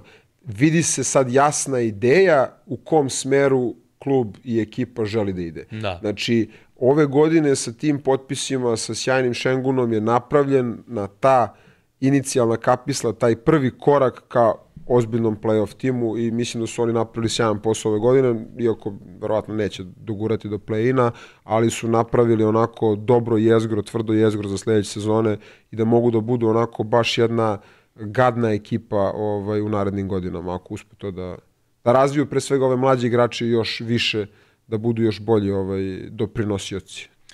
Memphis Grizzliesi. Ja Pa dobro, Morant, cela ta situacija Morant, godine, mislim. mislim da je baš uticala ove godine, sad te povrede utiču dodatno. Sad kao da su i oni malo znaš, izgubili negde neku tu mirnoću, pa su počeli i oni da raspuštaju je tim, da ovo, da ono. Pa ne, ali zato što, mislim, baš je ono, pretero je čovek i Da. to je to i upropastio je svoju ekipu trenutno, ne mora da znači da će to biti trajno, ali će i sa povratkom, znaš, ti kad izgubiš jednom taj, tako je, ti si u baš u trenutku kad si bio onako mlada, potentna, čvrsta ekipa, ti si to sad izgubio, sad za to vreme si opet stvorio dosta loših narativa, uh, igrači su izgubili to samopouzdanje, uh, ne kažem, vratit će se oni, ali može vrlo lako da se desi da se nikad više ne vrate na taj ovaj, nivo na kom su bili. E, Portland, isto tim koji je onako nešto mislim, kao... U nekom kao rebuildingu, tako da oni mi nisu uopšte interesantni iskreno za komentarisanje. San Antonio poslednji, San Antonio, Vembanjama, Vembanjama i družina. Mislim, ne, n- ono, utisak je kao zna, znaju šta rade, čekamo da vidimo. kao Da, pa iskreno sada- nemam taj. Ja, ja, ja mislim da da sad imam neki ucik da tačno znaju šta radi, iskreno nemam. Bez Pa, obzira što da. se to zove San Antonio, bez obzira što je to Greg Popović, mislim da ovaj, je to onako, naravno imali su tu situaciju da dođu u priliku da biraju Vembanjamu, kog bi izabrao svako na svetu, znači to nije nikakav njihov neki plan specijalan. Pa da, ja mislim da njihovo, njihova želja ove sezone da puste Vembanjamu da odigra ovu prvu sezonu bez nekih većih pritisaka, da se privikne, da ojača, da razviju još ove mlađe igrače poput Vasela i e, Johnsona i tako I da dalje. ih onda traduju. Pa, znaš, ali oni su dosta raščistili, znaš, oni su dobijali ovim nekim trendima. Johnson ima svoje patike. E, Ovaj put da, kad sam, da, Johnson da, i to ono- neki brand, koji nikad u životu da, nisam da, da. Evo E, I sad oni e, su već dobijali su neke dobre igrače kroz ove neke tredove koji su pravili, ali su odmah ono, ono puštali su ih dalje, znaš. Tako da mi utisak da oni žele da oslobode i salary cap i da u nekom narednom periodu možda probaju nešto da, da urade, da zavrte. Oni su na i inicijalnoj fazi procesa. Da, tako da, Trust eto, the process. To, to je to što možemo, što možemo da kažemo. E, šta smo rekli, čime ćemo da završimo? Dresovima Dresovi. sa kupa, jel? Pa generalno si, da, ti si spominjao ove domaće dresove Da. i ABA ligu i... Jeste, da. Uh, ajde, m, pomenuli smo kup, uh, Da. koji su sve timovi imali ono, Pa do, dresovi. Partizan je onako na, najveći utisak napravio Jeste, sa, sa novim dresom. Prvi put Partizan od kraja 60. godina u prugastim dresovima, što je ovako vrlo interesantno i generalno dresovi su zaista And one dresovi su bili prugasti. zvezdini. Ali Partizan, Partizanovi. nije Partizan nosio N1. Nije. Ne, Ne, ne, ne, ne, ne, nije. Ne, ne, ne, Ne, nije, no, ne, a, znaš šta su nosili, Vlado? Nosili su one a, kapa koje su imali Kapa kao pinstripes, one kao... Imali su one to. samo tanke, da, da, nisu imali ove, Ono ove kao klasične. Orlando fazon Da, ili, da, ili Indiana, one... To je bilo one sezone posle, posle Final fore, da, da. Da, da, da, da, da. Ali dobro si se sjetio toga, da, da, da pomenemo. Ali ove, ovo klasično prugaste, od kraja 60-ih nije nosio Partizan i kažem, zaista mislim da su pogodili sa ovim dresovima koji su samo za kup pravljeni. A samo za kup, to se da te pitam. Ja mislim da su samo za kup, samo za tako kup, sam da. da su samo za kup. Ovaj, I generalno napravili znači ono dve varijante sa crnim i sa belim Da. leđima i šorcevima i u zavisnosti od toga su prilagođavali Da. neke sponzorske ove kocke, odnosno pravugaonike i, i kragne. Da. Znaš, tako da ovaj, baš onako interesantna kombinatorika i ono, pun pogodak, ja mislim. Pa jeste, meni je jako Crvena zvezda interesantno. se evo davno već vratila na taj neki... Da, s tim na što oni to stalno opst- rade, uh, tu kombinaciju. Ja više volim kad je jedan prugasti dres, iskreno. Znači kad nisu ono dva, jedan belo-crveni, jedan crveno-beli. To što si sad pomenuo, Da, to je recimo i. Partizan uradio sad na Da, ovom da, da, turniru da. isto. Meni je nekako bolje, lično meni, to apsolutno nikakve veze nema, svako možda ima svoju neku preferenciju, ali mi je bolje kad je jedan dres prugasti i da je recimo rezervni u drugoj boji ili ne. jednobojan, ono, prosto- da. Što mi je to više futbalski nekako, znaš, svi ti prugasti dresovi mi više iz futbala dolaze i sad nemaš ti dva prugasta, ali tako, nijedna ekipa na svetu, barem ja nikad nisam video da ima, ne znam, crno-beli i belo-crni i crveno-beli i belo-crveni. Mislim, ne znam, tebi ako padne na pamet, ovaj, jel ima toga da... Ovaj, ja to nisam barem video i ovaj, više volim kad je tako, ali generalno onako pun pogodak za dresom ja sam se iznenadio kad sam vidio, jedino eto, kažem, taj uh, boja fonta, broja je malo onako nedovoljno se vidi s prednje strane, ovaj, onako ona zlatna je, čini mi se, nije dovoljno upadljiva, možda da ima neki outline ili tako nešto bi bilo ovaj, vidljivije, ali generalno kažem ono Čak sjajno. i da je sponsor ostao ono fluorescentno žuto i Da, mislim možda- da bi to da, da. isto bi dalo još neki dodatni... Da, ali, ali ono, sjajan potez, mislim, Sjajan, da, be- i, i- vidim da su i- svi pozitivno reagovali I na posebno što je, što je da. ono što je bitno da kažemo iz ugla ovog našeg podneblja, što je Partizan praktično pre izbacivanja tog dresa na, na sam teren dao mogućnost navijačima da kupe, da kupe Da, mislim da je to već sve rasprodato, je tako? Pa ne, nemam taj podatak, Da, mislim iskreno, da sam negde ali, video, da. ali ono, mogu, mogu dres da se kupi, to je vrlo bitna stvar, ovaj, ono kad smo pričali o tome da bi volili narednih godina na kupu da vidimo dosta navijača i drugih timova, uh, znaš, ono, iz tog nekog ugla, ono, španci, kažem, ono, imaju svi, ono, navijači kupe te nove dresove aktuelne i sezone i mislim da je to stvar koja bi stvarno mogla da pomogne i klubovima u tom nekom finansijskom smislu, ta neka kultura kupovine dresova, odnosno da omogućiš navijačima da kupe Uh, relativno rano, znaš, znamo kako ono Premier Liga pre nego što počne sezona, uvek ti možda mogu navijači kola, da. ku- kupe, mogu da kupe, Da. mogu da kupe, uđu u novu sezonu sa novim dresom, na, ono na stadionu, znaš, tako Jest. da, Ja, Zvezda je zadržala ove iste standardne koje nosi kroz čitavu sezonu. Koliko je njima Adidas već treća sezona, ali ne mogu sada se setim. Ovaj, ok, mislim, pristojno, nema tu šta posebno ovaj, da, pa, ajde, da se istakne. Da, Koji, pa- koji, koji ti si, Borac Zvezdi. Čačak si ti pomenuo. Bora Čačak da. je izbacio specijalnu ediciju i oni su isto ubacili na Chicago Bulls moment na šorceve i oni neki font ono na dresovima, isto su mi onako delovali super dresovi, ono za neke te uh, po, uh, standarde ovde kod nas. Možda malo samo eto taj font pozadi, ono brojevi i to bih zamenio, ali ovo ovako napredi sve ukupno, svi, svidela mi se tendencija. Ovaj. ABA 2 mi isto, na ABA 2 možda vidiš timove onako deluju onako sasvim dobro s tim dresom. Dobro, Vojvodina isto ima, ovaj, ima, ima, da, ima lep da, dres. Da. da, ovaj, Vojvodina imala pre par godina one pokuše da ima ko futbalske, ono pola-pola. Ovaj, igrali su takvim da. dresom i to mi isto interesantan koncept bio. Uh, Pelister mi je interesantan bio na ABA 2, ono, sa onom nijansom zelene koje nose i uopšte, znaš, ono, ne samo da postoji, ne znam, na Boston ili ne znam, na Benetton svoje vremeno, nego sam izgled dresa onako deluje lepo. Šibenka, recimo, fura one old school, uh, skroz old school, ono, prekopirali su dres ono iz, iz ranih 80-ih, ono kada je Dražen igrao i to sve, i to mi se recimo sviđa ovaj, kod njih. Još nekoliko timova u ABA 2 onako ima onako pristojne dresove, znaš, ono i Helios i šta ti ja znam. Tako da mi sa te strane mislim da taj neki uh, estetski de, de, detalji počinju i kod nas da se menjaju. Ja recimo navodim stalno primer Ruske futbalske lige, ovaj, koja onako ima jedan specifičan, mislim imala je on u onom periodu pre svih ovih dešavanja, uh, novi stadioni, da. koji su promenili onako baš ceo taj neki ono doživljaj, jer oni imaju dosta kvalitetnu ligu, dosta kvalitetan futbal, nisu oni rang liga petice, ali imaju, zadržali su ono to neko majstorstvo od nekih igrača koje dovode, koji možda ne mogu da igraju ligama petice, ali su majstori igre.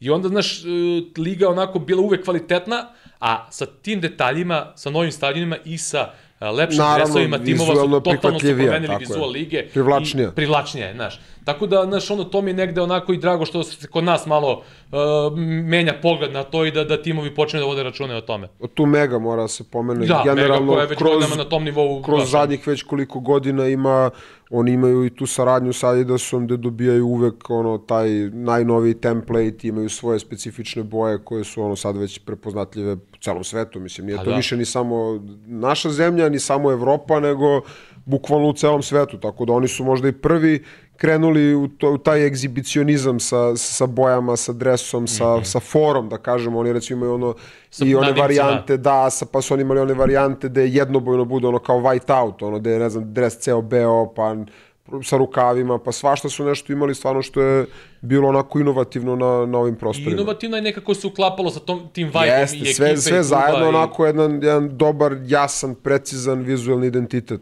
Da. E, jel smo nešto tu još imali da pomenemo tih dresova?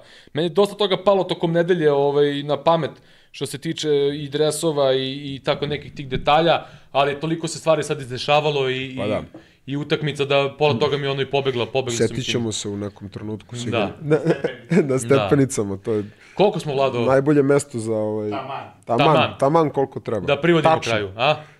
Da privodimo kraju, bit će opet, uh, tako, ne, da, neće biti Evrolige, bit će reprezentacije i to sve, tako da u sledećoj, sledećoj epizodi ćemo napraviti presek Evrolige, presek da. timova i učinka do sada i tako neke vrste analize, imaćemo još nekih zanimljivih stvarčica, pozabavit ćemo se malo i, i reprezentacijom, ovaj, tako da, eto, Radujem da, se, radujem se i toj vrsti promene, ovaj, jako mi je prijalo ovo sad promena s Evrolige i ovih domaćih takmičenja na kup. Uh, i sad i reprezentacija to opet malo opet specifično i tu ima dodatno zanimljivih stvari, tako da...